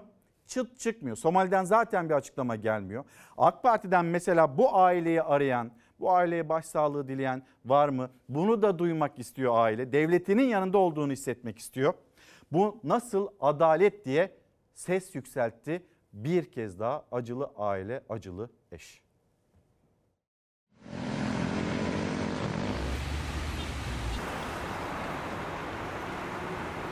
Bu suçu işleyen, bu kazaya karışan herhangi bir vatandaş olsa gözaltına alınacak, sorgulanacak, tutuklanacak, tutuklanmazsa yurt dışı çıkış yasağı konacak. Bunu herkes biliyor. Ama yabancı bir devlet adamının oğlu olduğu zaman bu nasıl bir ayrıcalık? Bu nasıl bir adalet? CHP Genel Başkanı Özgür Özel, Ekrem İmamoğlu ile birlikte Somali Cumhurbaşkanı'nın oğlunun ölümüne neden olduğu kuryenin ailesini ziyaret etti. Serbest bırakılan yurt dışı yasağı bile konulmayan Şeyh Mahmut Türkiye'den kaçtı. Özgür Özel bu nasıl adalet diye sordu. Hedefinde Adalet Bakanı vardı. Siz bu sırada ne yaptınız? Niye bir kelime konuşmuyorsunuz? Adalet Bakanı'na soruluyor. Gündem Filistin diyor. Gündem Filistin. Efendim, Bakın birkaç- gündem gündem Filistin. Tamam. Somali Gündem Cumhurbaşkanı'nın Filistin. oğlu ile ilgili. Arkadaş Filistin bak. Filistin'le ilgili hepimizin yüreği yanıyor. Her zeminde bunu gündemde tutmaya çalışıyoruz. Peki Yunus Emre Göçer'le ilgili hiç yüreğiniz yanmıyor mu? Hemen ertesi gün nöbetçi savcılığa şüphenin e, yurt dışına kaçma ihtimali olduğu, kazada kusurlu olduğu, yurt dışı yasağı adlin kontrolünün uygulanması talepli bir dilekçe ibraz ettik. E, nitekim ayın birinde biz bunu sunmuştuk. Eğer ki o gün buna ilişkin bir tedbir alınmış olsaydı şu aşamada şüphelinin yurt dışına kaçma durumu söz konusu olmayacaktı. Kazadan bir gün sonra kurye Yunus Emre Göçer'in ailesinin avukatı savcılığa dilekçe verdi. Kaçma ihtimaline karşı önlem alınmasını istedi. Dilekçe işleme konulmadı. Bir gün sonra ise Göçer'in motosikletine arkadan çarpan Somali Cumhurbaşkanı'nın oğlu Muhammed Hasan Şeyh Mahmut Türkiye'den kaçtı. Karakolda ifadeyi alan memurlar ifadeden yaklaşık bir saat önce görüntüleri izliyorlar. Savcının talimatına göre salı veriyorlar. Yani aslında baktığınızda karakol durumu biliyor, bile isteye işlem yapıyor.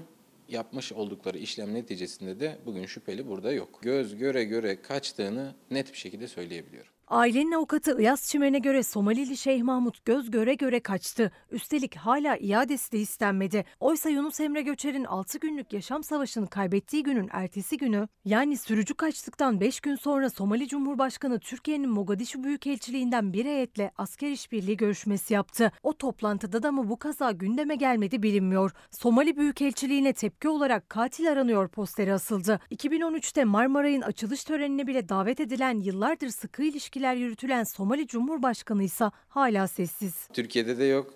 Oradaki resmi büyükelçimizden de bir açıklama yok. Yerel gazetelerle devam edelim. Tekirdağ Habertrak gazetesi öğrencilerin saat çilesi. Öğrenciler ve veliler bu durumdan rahatsız. Kalıcı yaz saati uygulaması neden vazgeçilmiyor? Kar da etmiyoruz, tasarruf da etmiyoruz. Tasarruf ettiğini söyleyenler onlar hiçbir şekilde hani kendi maaşlarından, makamlarından, ikramlarından, hediyelerden, ballı maaşlardan vazgeçmezken sürekli olarak sürekli vatandaşa tasarruf çağrısı yapılıyor. Karşımızda tasarrufla ilgili bir olumlu durumu da olmayan bir düzenleme. Nelerden vazgeçildi? Dün burada konuştuk. Nelerden? Nas varken sana bana ne oluyor demişti Cumhurbaşkanı. Faiz sebep enflasyon sonuç bu politikasından vazgeçti. EYT'den vazgeçti. Daha bir sürü politikadan vazgeçti de 7 senedir neden biz sabahın karanlığında sabah olmadan güneş doğmadan çocuklarımızı okullara göndermek zorunda kalıyoruz. Bizler kendimiz işe gitmek zorunda kalıyoruz.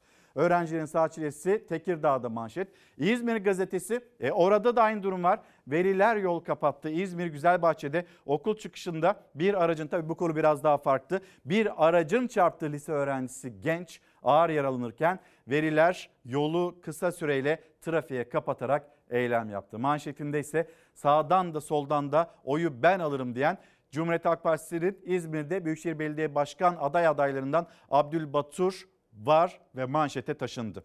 Edirne gazetesi, Vatandaş gazetesi manşet Ocak'ta zam yağmuruna hazır olun. Bunu birazdan detaylandıralım. Şimdi hemen sıradaki haberimize bir gidelim. Yani bir pahalılık bizi bekliyor. 2024 yılında asgari ücrete de senede bir kez zam yapılacağı söylendi. Sanki değiştirilemezmiş gibi e daha önce de yönetmelikte öyle yazıyormuş. E daha önce de o yönetmelikte yazıyordu. Neden o zaman böyle bir düzenleme yapılabildi? Seçim vardı. E şimdi seçim de yok. Mart'ta bitiyor seçim Mart'ın sonunda. Temmuz'dan sonra seçim var.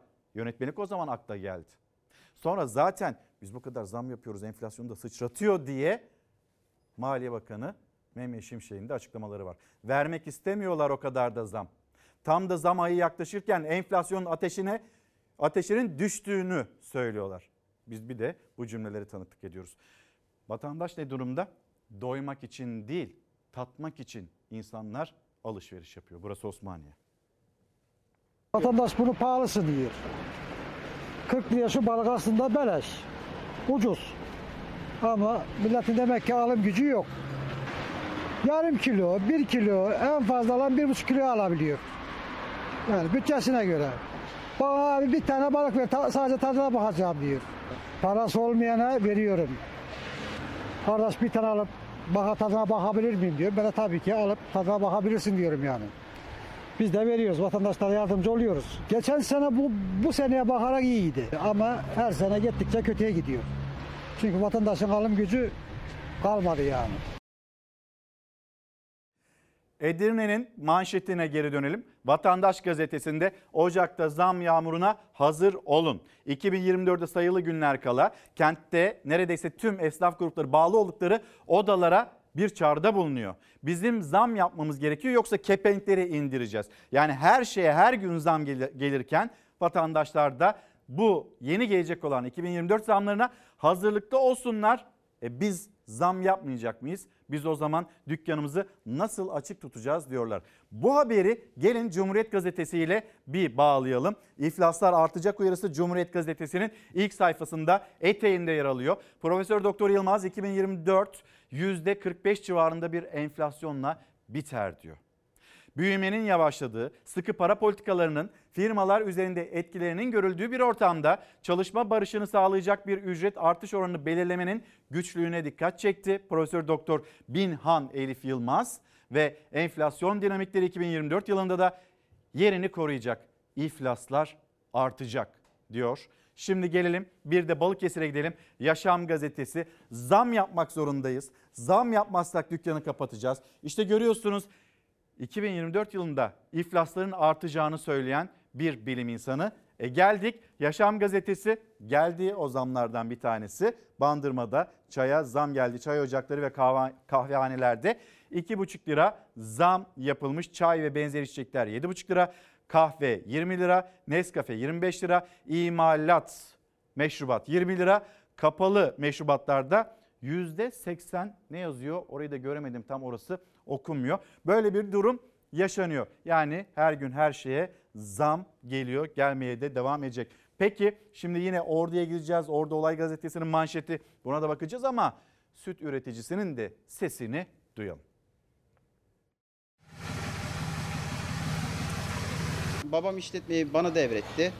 Ee, bayrağı aldım, götürebildiğim yere kadar götürmeye çalışıyorum ama hadi zor yani. Babasından devraldığı mesleği bugün sürdürmekte zorlanıyor. Hayvancılıkla uğraşıyor, süt üretiyorlar ancak artık artan maliyetlerin yükünün altından kalkmak mümkün değil. Memnun değiliz. Çünkü verdiğimiz emeğe karşılığını alamıyoruz.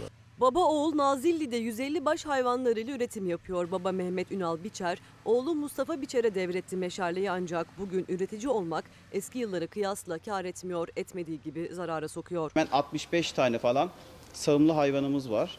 Bu 65 tane hayvanın da günlük 12 bin civarında, 12 bin TL civarında bir maliyeti oluyor. 150 hayvanın sadece 65'i sağımlı. Peki maliyetleri nasıl etkiliyor? Kalem kalem baba oğul anlatıyor. 1100 kilo civarında da sütümüz oluyor. Bunu da şu anki e, rakamlarla sattığımızda e, toptan veriş fiyatlarında verdiğimizde 15 bin lira civarında tutuyor. 3 bin lira gibi bir rakam kalıyor. Daha bunların içinde e, çiftliğin elektrik gideri yok, bakıcı parası yok, sağılmayan hayvanların masrafı yok. Veteriner masrafları da var. Daha süt vermeyen hayvanların da maliyeti var. Hali hazırda kalan 3 bin lirada eriyip gidiyor. Üreticinin cebi tamamen kuruyor. O zaman girdiği kapıdan çıkıyor. Sadece kalırsa bize yılda yaşatabilirsek buzağları. Sadece buzağısı kalıyor. Girdi maliyetlerimiz ikiye katladı. Emek çok fazla hem de ne uğruna diye soruyor biçer ailesi. 10 saatin üstünde burada bir işçilik yapılıyor ve bunun karşılığını alamıyoruz. Yani bunları satsak, bankayı faiz yatırsak Aynen öyle. bundan daha kar. Ne hayvancılık ne süt üretimi hiçbirinde kar yok diyorlar. Süt e, raftaki fiyat gibi değil bizim toptan satış fiyatımız. Şu anda 13,5 13.70 civarında falan bir satış rakamımız var. Yani dana yetiştirip satsan da çok fazla bir karı yok. Süt yetiştirip satsak da bir karı yok. Özcan Bey günaydın. Ya tam açıyorum, tam oturacağım, tam izleyeceğim. E, reklamlara denk geliyorum. Bu reklamları biraz azaltsanız mı diye mesaj göndermiş bize. Ama bizim tek gelirimiz bu reklamlar. Onun dışında hiçbir yerden gelirimiz yok. Başka kanallarda olduğu gibi böyle desteklemeler kamudan ne bileyim işte o e, ya da ihaleler kamudan reklamlar bunların hiçbiri yok bizde. Dolayısıyla biraz sabredin ama gerçeklerde kalmaya da devam edin Özcan Bey. Günaydın, teşekkür ediyorum size. Şimdi gelelim Karar Gazetesi. Ekonomiden gidiyoruz, ekonomiden ilerliyoruz. Borca borç ekledik. Yeni yıla devrettik. 2024 yılı nasıl da borçlu olacak? Karar Gazetesi'nin manşetinde bir çalışma. Ee, enflasyon canavarına karşı cüzdanını borçla koruyabilen vatandaşın kredi kartı borcu geçen yıla göre %168 arttı. Sırtındaki yük her ay ağırlaşan dar gelirli kesim e, yeni yıl yıla da ekside girerken uzmanlar kilidin ekonomi politikaları olduğuna işaret etti. Fakirleşen e, fakirleştiren döngüden çıkış yolunun rasyonalite, rasyonalite söylemlerinin tam manasıyla hayata geçirilmesinden geçtiği de hatırlatıldı. Nereden nereye geldiğimizi anlatan ve 2024 yılına da eksi bakiyelerle girdiğimizi böyle gözümüzün içine sokan bir çalışma Karar Gazetesi'nin manşetinde. Peki bu vergi meselesi ne olacak? Vatandaşın üzerindeki bu pahalılık yükü derken bir de omzumuzdaki vergi yüklerine bakalım. Sürekli tabana yayacağız, tabana yayacağız. Zaten tabanda vergi yükü. Bir de dolaylı vergiler var. Bir arada acaba tavana mı yaysak diye düşünürler mi? Bir bakalım. 100 lira vergi toplanıyor Türkiye'de toplam. 68 lirası dolaylı vergiler. Holdingin patronuyla kapıdaki güvenlikçisi aynı vergi sistemine tabi. Mazot alan çiftçiden, çocuğuna mama alan babadan, öğrenciden alınan vergilerin oranı yüzde 68. Ülkemizde dolaylı vergilerin toplam vergiler içindeki payının yüksek olduğu doğrudur. Geceliğin yastığa başını koyduğunda uykunuzu kaçıracak mesele budur arkadaşlar. Özgür Özel CHP lideri olarak yaptığı ilk bütçe konuşmasında vergi sistemine vurgu yaptı. Türkiye'de kimden ne kadar vergi alınıyor tek tek anlattı. Devletin kasasına 100 liralık vergi geliri giriyorsa 68 lirası zengin fakir ayırt etmeden 85 milyonun cebinden alınan dolaylı vergi dedi. Geriye 32 lira kaldı ya. Bunun 21 lirası çalışanların maaşlarından kesilen gelir vergisi. Geriye tüm Türkiye Cumhuriyeti'nin 100 liralık vergisinin 11 lirası para kazananlardan, tacirlerden yani kazandığı paradan ödedikleri vergi. Böyle bir bütçeye oy mu veriyorsunuz? Özel 100 liralık vergi gelirinin sadece 11 lirası zenginden, 89 lirası işçiden, memurdan, emekliden, öğrencinin cebinden. Bu bütçeye evet diyecek misiniz diye sordu Cumhur İttifakı'na. İktidardan yanıt Cumhurbaşkanı Yardımcısı Cevdet Yılmaz'dan geldi. AK Parti iktidarının 22. bütçesini meclise sunan Yılmaz, vergi adaletinin üzerinde çalıştıklarını söyledi. Vergide önümüzdeki dönem reformlar, yenilikler yapacağız. Dolaysız vergilerin payını arttıracağız. Ama takdir edersiniz ki bu tür yapısal dönüşümler bir gecede olacak hadiseler değil. Hedefi koyarsınız, o hedefe doğru adım adım yol alırsınız. Bu sene toplanan verginin %15'i faize giderken önümüzdeki sene %16, 2026'da ise vergilerin %18'i faize gidecek. Tabii ki doğru. Son dönemlerde parasal olarak, mutlak değer olarak baktığınızda faizlerde önemli bir artış var. Ama depremin etkisiyle geçici olarak bütçemizde yaşanan arızi bir takım açıklar nedeniyle Cumhurbaşkanı Yardımcısı Cevdet Yılmaz faiz oranı yüksek ama milli gelirde düşük, vergi oranı yüksek ama düzenleme için çalışıyoruz derken iktidarın 2024 yılı bütçesine itiraz sesi yükselmeye devam ediyor. Bizim mücadelemiz 7500 lira emekli maaşına mahkum edilmiş mahalle pazarında akşam olmasını bekleyip yüzünü örten Zehra annenin mücadelesidir. Kadrolu arkadaşları yemeğe geçerken benim karnım tok bugün iştahım yok biraz diyerek öğün atlatan taşeron işçi Rıza'nın mücadelesidir. Bu bütçe onların bütçesi olmadığı için bu bütçeye retoyu vereceğiz. Doktor Kemal Davulcu günaydın. Çanakkale'ye günaydın diyelim. Yavuz Ağar Alioğlu şu anda Türkiye'nin memleketin gündemini Fox ekranlarından ve Çalar Saat'ten takip ediyor. Halledeceğiz inşallah. Memleketin tüm sorunlarını biliyoruz mesajında paylaşmış. Şöyle yapalım. Şu anda bizi izleyen değerli milletvekilleri, siyasetçiler, sayın bakanlar paylaşmış olduğumuz haberler ve vatandaşların duymuş oldukları sözler burada bu ekranda onlarla ilgili düşünceleri varsa belki bizimle paylaşmak isterler. Olacak şey değil başlığı altında konuşuyoruz hep birlikte bir memleket olarak konuşuyoruz. Arkamda ise hangi ürünü hangi ülkeden alıyoruzun görüntüsü ve bilgileri yer alıyor. Hangi haftadayız? Yerli malı haftasındayız. Biz çocukken büyük bir heyecanla kutlardık. Yerli malı, yurdum malı herkes onu kullanmalı denilirken bakalım mı yerli mallarımıza nereden alıyoruz da yerli oluyor? Kırmızı mercimek Kanada, Rusya, Kazakistan tabi bu arada yeni yeni ihaleler yapılıyordur. Bazı ülkeler dahil olup bazı ülkeler de çıkıyordur. Ama bizim derlediğimiz haliyle işte şu tablo pirinç, Çin, Hindistan, Rusya sanki kendi memleketimizde yapamazmışız gibi. Badem, Amerika Birleşik Devletleri, Avustralya, soya fasulyesi, Brezilya, Ukrayna, portakal, Kuzey Kıbrıs Türk Cumhuriyeti, Rusya. Şimdi burada kalalım. Portakalla ilgili bir çalışmamız, bir haberimiz var. Kilosu ağaçta 2 lira portakalın ve üreticileri diyor ki seneye portakal olmayacak belki bu memlekette. Bu şekilde çiftçiye, üreticiye yönelik tavır takınılırsa mesajları bu. Günah yani bunlar hep meyve suyuna gidiyor şu an. Ağaçta kilosu 2 lira önce gidiyor bu malın. Çiftçi mağdur yani. Hakikaten günah ya. Ya çiftçiye günah yani. Maliyeti bile 3 lira ama kilosuna 2 lira veriyor tüccar. O da insaflı olana rastlarsa üretici. Portakal dalında çürüdü. Narenciye üreticisi önümüzdeki yıl portakaldan vazgeçme noktasında. 5 lira veriyorum almıyor adam. Bu portakalcı hepsini alacağız yani ağaçlara. Gelecek sene belki portakal olmayacak ya bu memlekette. Limon 1 lira olduğu için adam ağaçlarını kökledi. Bu şekilde zaten olursa zaten buradaki insanlar da portakalı zaten kökleyecek yani. Portakal denilince ilk akla gelen yerlerden biri Aydın'ın Nazilli ilçesi. Bölge narenciyenin başkentlerinden ama maliyetler yüzünden üretici zor durumda. Çiftçinin hali bu bak. Çocuk küçük yatıyor, çiftçimiz. vatandaş çalışacağım diyor yani. Hep Tamam.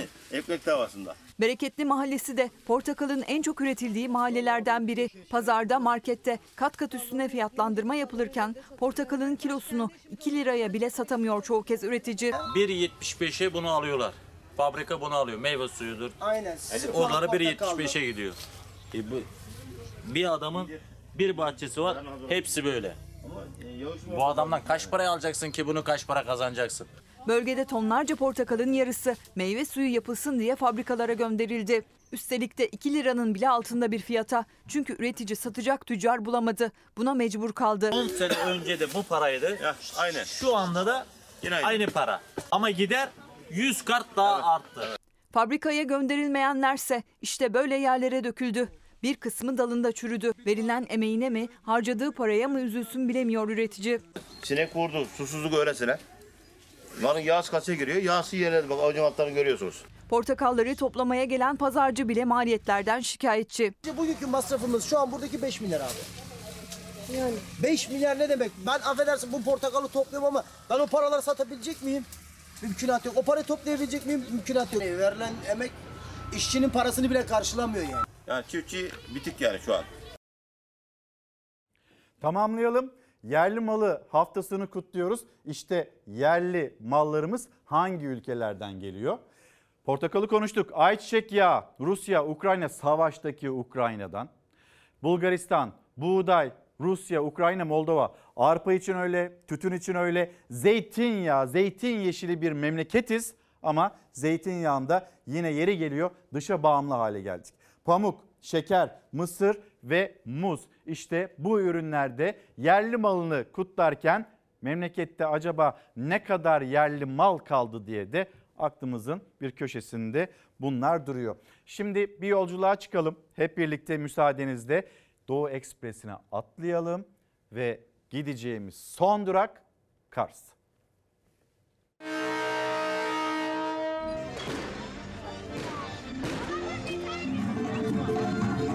Dönemin ilk seferini gerçekleştirdi. Çiçeklerle, meşalelerle, halk oyunlarıyla, coşkuyla karşılandı. Tarihi Ankara Garı'ndan hareket eden Doğu Ekspresi Kars'a ulaştı. Anadolu'nun kapısına, ilklerin şehre, medeniyet şehre, kristal karlar diyarına, Aniye, Çıldır Gölü'ne hoş geldin, sefalar getirdiniz. Doğu Ekspresi 2023-2024 dönemi ilk seferini tamamladı. Rengarenk görüntülerin adresi Kars Garı.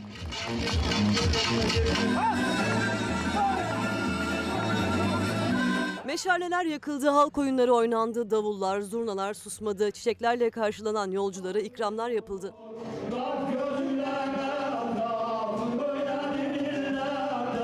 Ankara Garı'ndan çıkışından 24 saat sonra Elazığ'a ulaştı Doğu Ekspresi. Burada 3 saatlik mola verildi. 30 saati tamamladığında Kars'a ulaştı. Yolculara da sürpriz oldu bu renkli karşılama töreni. Pandemide bir buçuk yıldır sefer yapmayan Doğu Ekspresi'nde 2021-2022 dönemi ilk seferinde de yolculara sürpriz karşılama töreni düzenlenmişti. Peki tatilden devam edelim. Şimdi yeni yıl için hazırlık yapanlar evde işte PTT ile e, pijama terlik ve televizyonda girmeye hazırlananlar olduğu kadar yurt dışına gitme hazırlığı yapanlar da var. Bir bakalım kim nasıl yeni yıl heyecanlı yaşıyor.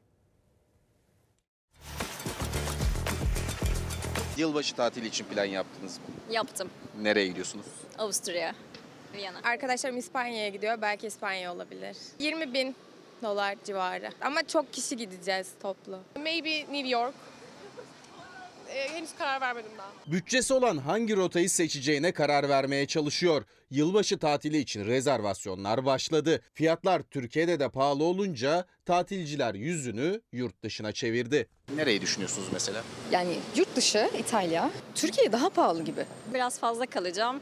Ee, bir 1500 euro kadar. Sürekli çıkıyorum çünkü. Lüks otelleri tercih etmiyorum. Büyük bir sanatçının çıktığı bir yerde akşam yemeğiniz limitsiz, işte içeceğiniz artı otel konaklamanız 100 bin liraya güzel bir sanatçı dinleyebilirsiniz. Türkiye'de ünlü sanatçıların sahne aldığı programlarda tek gecelik fiyat 100 bin lirayı buluyor. Benzer bir program Kuzey Kıbrıs Türk Cumhuriyeti'nde yapılırsa yarı fiyatına iki gece tatil yapılabiliyor. Üstelik uçak bileti de dahil bu fiyata. Özellikle büyük sanatçıların da çıktığı ve Kıbrıs'taki otellerin yapısı gereği maliyetlerin bir kısmını da otellerin aslında kendilerinin üstlendiği noktada bir hafta sonu tatilini belki 55-60 bin liralar iki kişi uçak dahil çıkartmanız Kıbrıs'ta mümkün. Yeni yılı mavi yolculukta lüks yolcu gemilerinde karşılamak isteyenler için gecelik fiyat 20 bin liradan başlıyor. Gün sayısı arttıkça ve lükse göre gecelik fiyat 1 milyon liranın üzerine çıkabiliyor. İçinde jacuzzileri olan, işte e, direkt cam kenarı diyebileceğimiz, baktığınız zaman bir kral dairesi ebatında olan büyük lüks bir gemide kalırsanız kişi başı 35-40 bin euroları gözden çıkartmanız gerekebilir. Gecelik fiyat bunlar. Gemi seyahati de tercihler arasında 5 günlük ekonomik bir gemi tatili yaklaşık 100 bin lira. Yılbaşını bembeyaz kar üzerinde kayak tatiliyle geçirmek isteyenler içinse lüksün ve harcanacak paranın sınırı yok. Gene İsviçre olur diye düşünüyorum.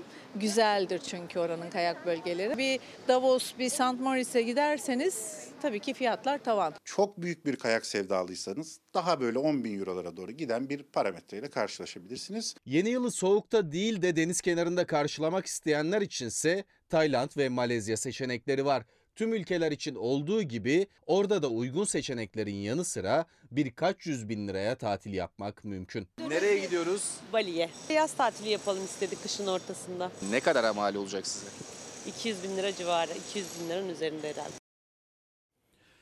Şimdi sizleri Bodrum'a da götüreceğiz ama gitmeden önce usta tiyatrocu e, Sinan Benger hem günaydın diyeyim şu anda ekran karşısında yerli malı haftasını kutlarken bize bakın neyi hatırlatıyor. Tütün Bitlis, Ege, Karadeniz, Adıyaman'da her yerdeydi. Sadece Polatlı civarında üretilen buğday tüm Anadolu'ya yetiyordu. Karadeniz turnelerimizi fındığı çuvalla arabamıza koyarlardı anneler. Yolda yersiniz diye İstanbul Bakırköy'de bitiyordu. E, Edirne'ye kadar sebze, kavun, karpuz, bostanlar, ayçiçek tarlasıydı. Ne oldu onlar sonra? Sonra onlar birer birer betona ya da iklim ve buna dair bir planlamamız olmadığı için e, kuraklık sebebiyle yok oldular. Biz dışa bağımlı hale geldik. Sonra çiftçi, çiftçi daha az desteklendiği için toprağa küstü, üretmeye küstü ve vazgeçti. Şehre göç etti. Hatırlar mısınız 2020 e, 2002 yılların başlangıcında AK Parti hükümetinin de böyle başlangıç yıllarında köyden kente e, taşınmayı, göçü teşvik eden cümleler de duyulmuştu. Ve şimdi bu ülkenin köyüne, köylüsüne üretmeye ne kadar ihtiyacı var? Karşımızdaki tablo zaten bunu söylüyor. Peki şimdi gidelim Bodrum'a. Bodrum'da e, uluslararası sporcular yelkenlerini rekora açtı. En iyileri getirmek istiyoruz Türkiye'ye. En iyi dünyada hangi yelkencileri görüyorsunuz hepsini burada göreceksiniz. Yeni rekorları yelken açan dünya şampiyonları uluslararası sporcular Bodrum'da buluştu. Tenzil International Cup'ta ilk etap heyecanında 12 tekneyle 12 takım yarıştı. Avrupa'nın popüler lokasyonlarında düzenlendi uzun yıllar. Bu yıl ilk kez Türkiye'de düzenlenmesine karar verildi. Adres Bodrum oldu.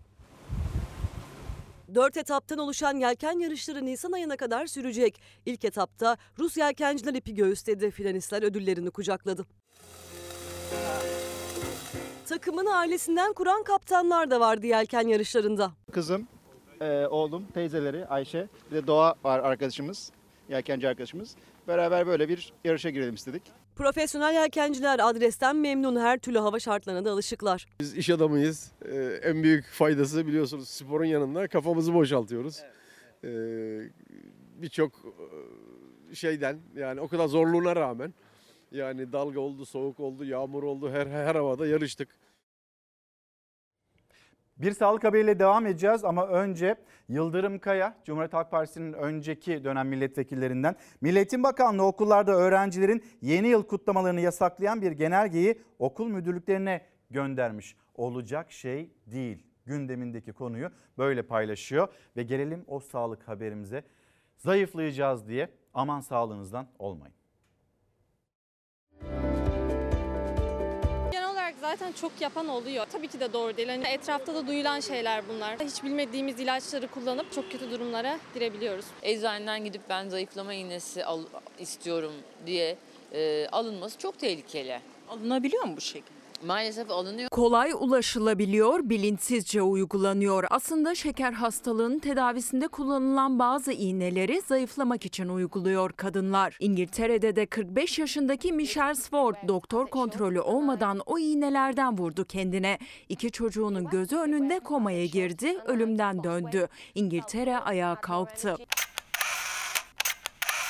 Çok fazla birbirinden duyarak yani konu komşudan, akrabadan duyarak kullanımlar başladı. Ölüme götürebilir mi bu bilinçsiz? Tabii ki kalp krizini tetikleyebilir. Kadınlar elbette ki görünümlerine çok önem veriyorlar ve güzel kalabilmek için ellerinden geleni yapıyorlar. Kadınların aslında en büyük problemi kilo problemi.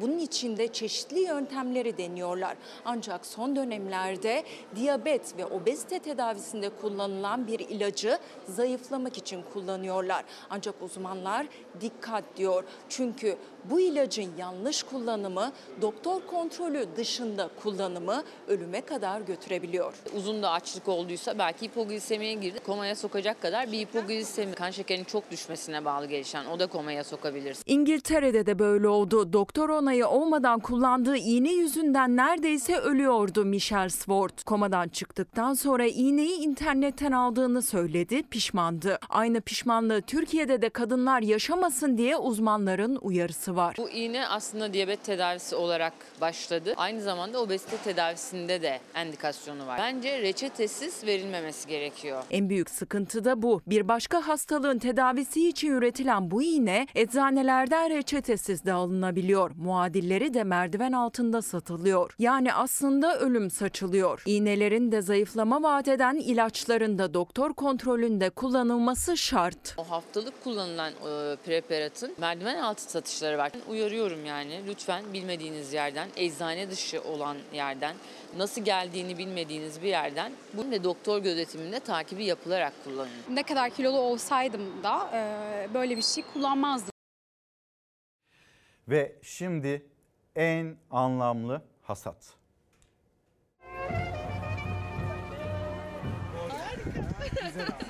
Mandalina'da hasat lösemili çocuklar için yapıldı.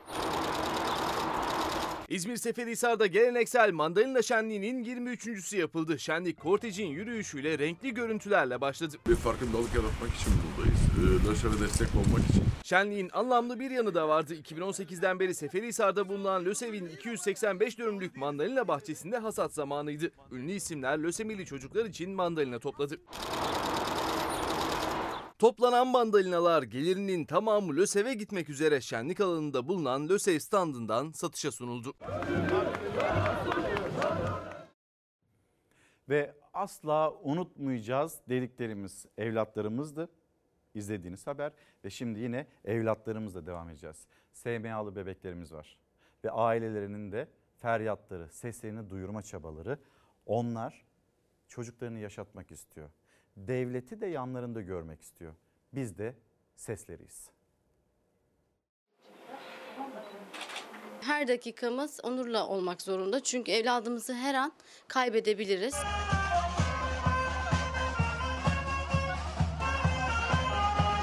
Gözlerindeki yaşı dindirmek, onu makinelerden kurtarabilmek için çıkmışlardı yola.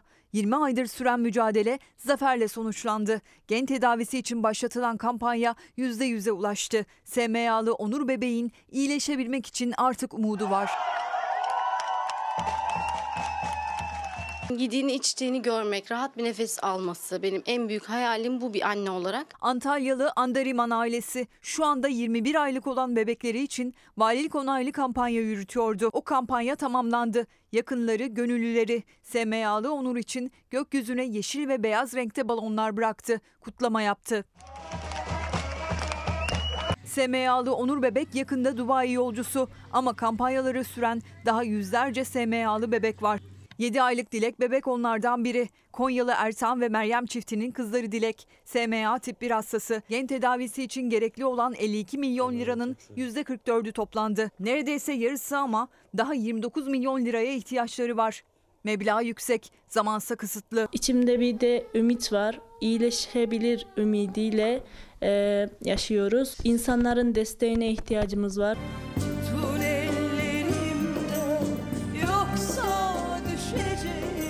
Ve 3 aylık Utku Limoncu bebek Ankara'da yaşıyor. Kampanyası henüz başında. Ömrünün de uzun yıllar sağlıkla yaşamasını istiyor ailesi. Bir umut gen tedavisinde. Tamam tamam sen de çıkaracağız. Sen de gezeceksin. Tekirdağ Çorlulu Ecrin Yiğit Bebek için de gereken paranın %88'i toplandı ama 20 gün sonra kampanya süresi doluyor. Yani sadece 20 günü var önünde. Valilik 3. bir kampanyaya onay vermiyor. Evladım bana anne demesi için lütfen Allah rızası için görün duyun. Kısa bir aranın ardından yanınızdayız. Günaydın bir kez daha. Bugünü tamamlayacağız. İki kitabımız daha var. Onları da göstereyim. Alas sağlam, benden sonra sen seversen her şey güzelleşir diyor ve Profesör Doktor Kerim Çınar'a armağan. Kerim Çınar bir mimar. Hem arkadaşları, hem sevenleri hem de öğrencileri kendisine işte bu çalışmayı armağan ettiler. Bir tarafta hatıraları var, anıları var. Onları anlatlar. Diğer tarafta da Kerim Çınar'dan öğrendikleri bu kitapta derlendi, toparlandı. Kapatırken her zamanki bir teşekkürüm sizlere. Bizi izlediğiniz için teşekkür ederiz. Yarın sabah saatler 8'i gösterdiğinde buluşuruz, görüşürüz, konuşuruz, gündemi birlikte tartışırız. Hoşçakalın, güzel bir gün olsun.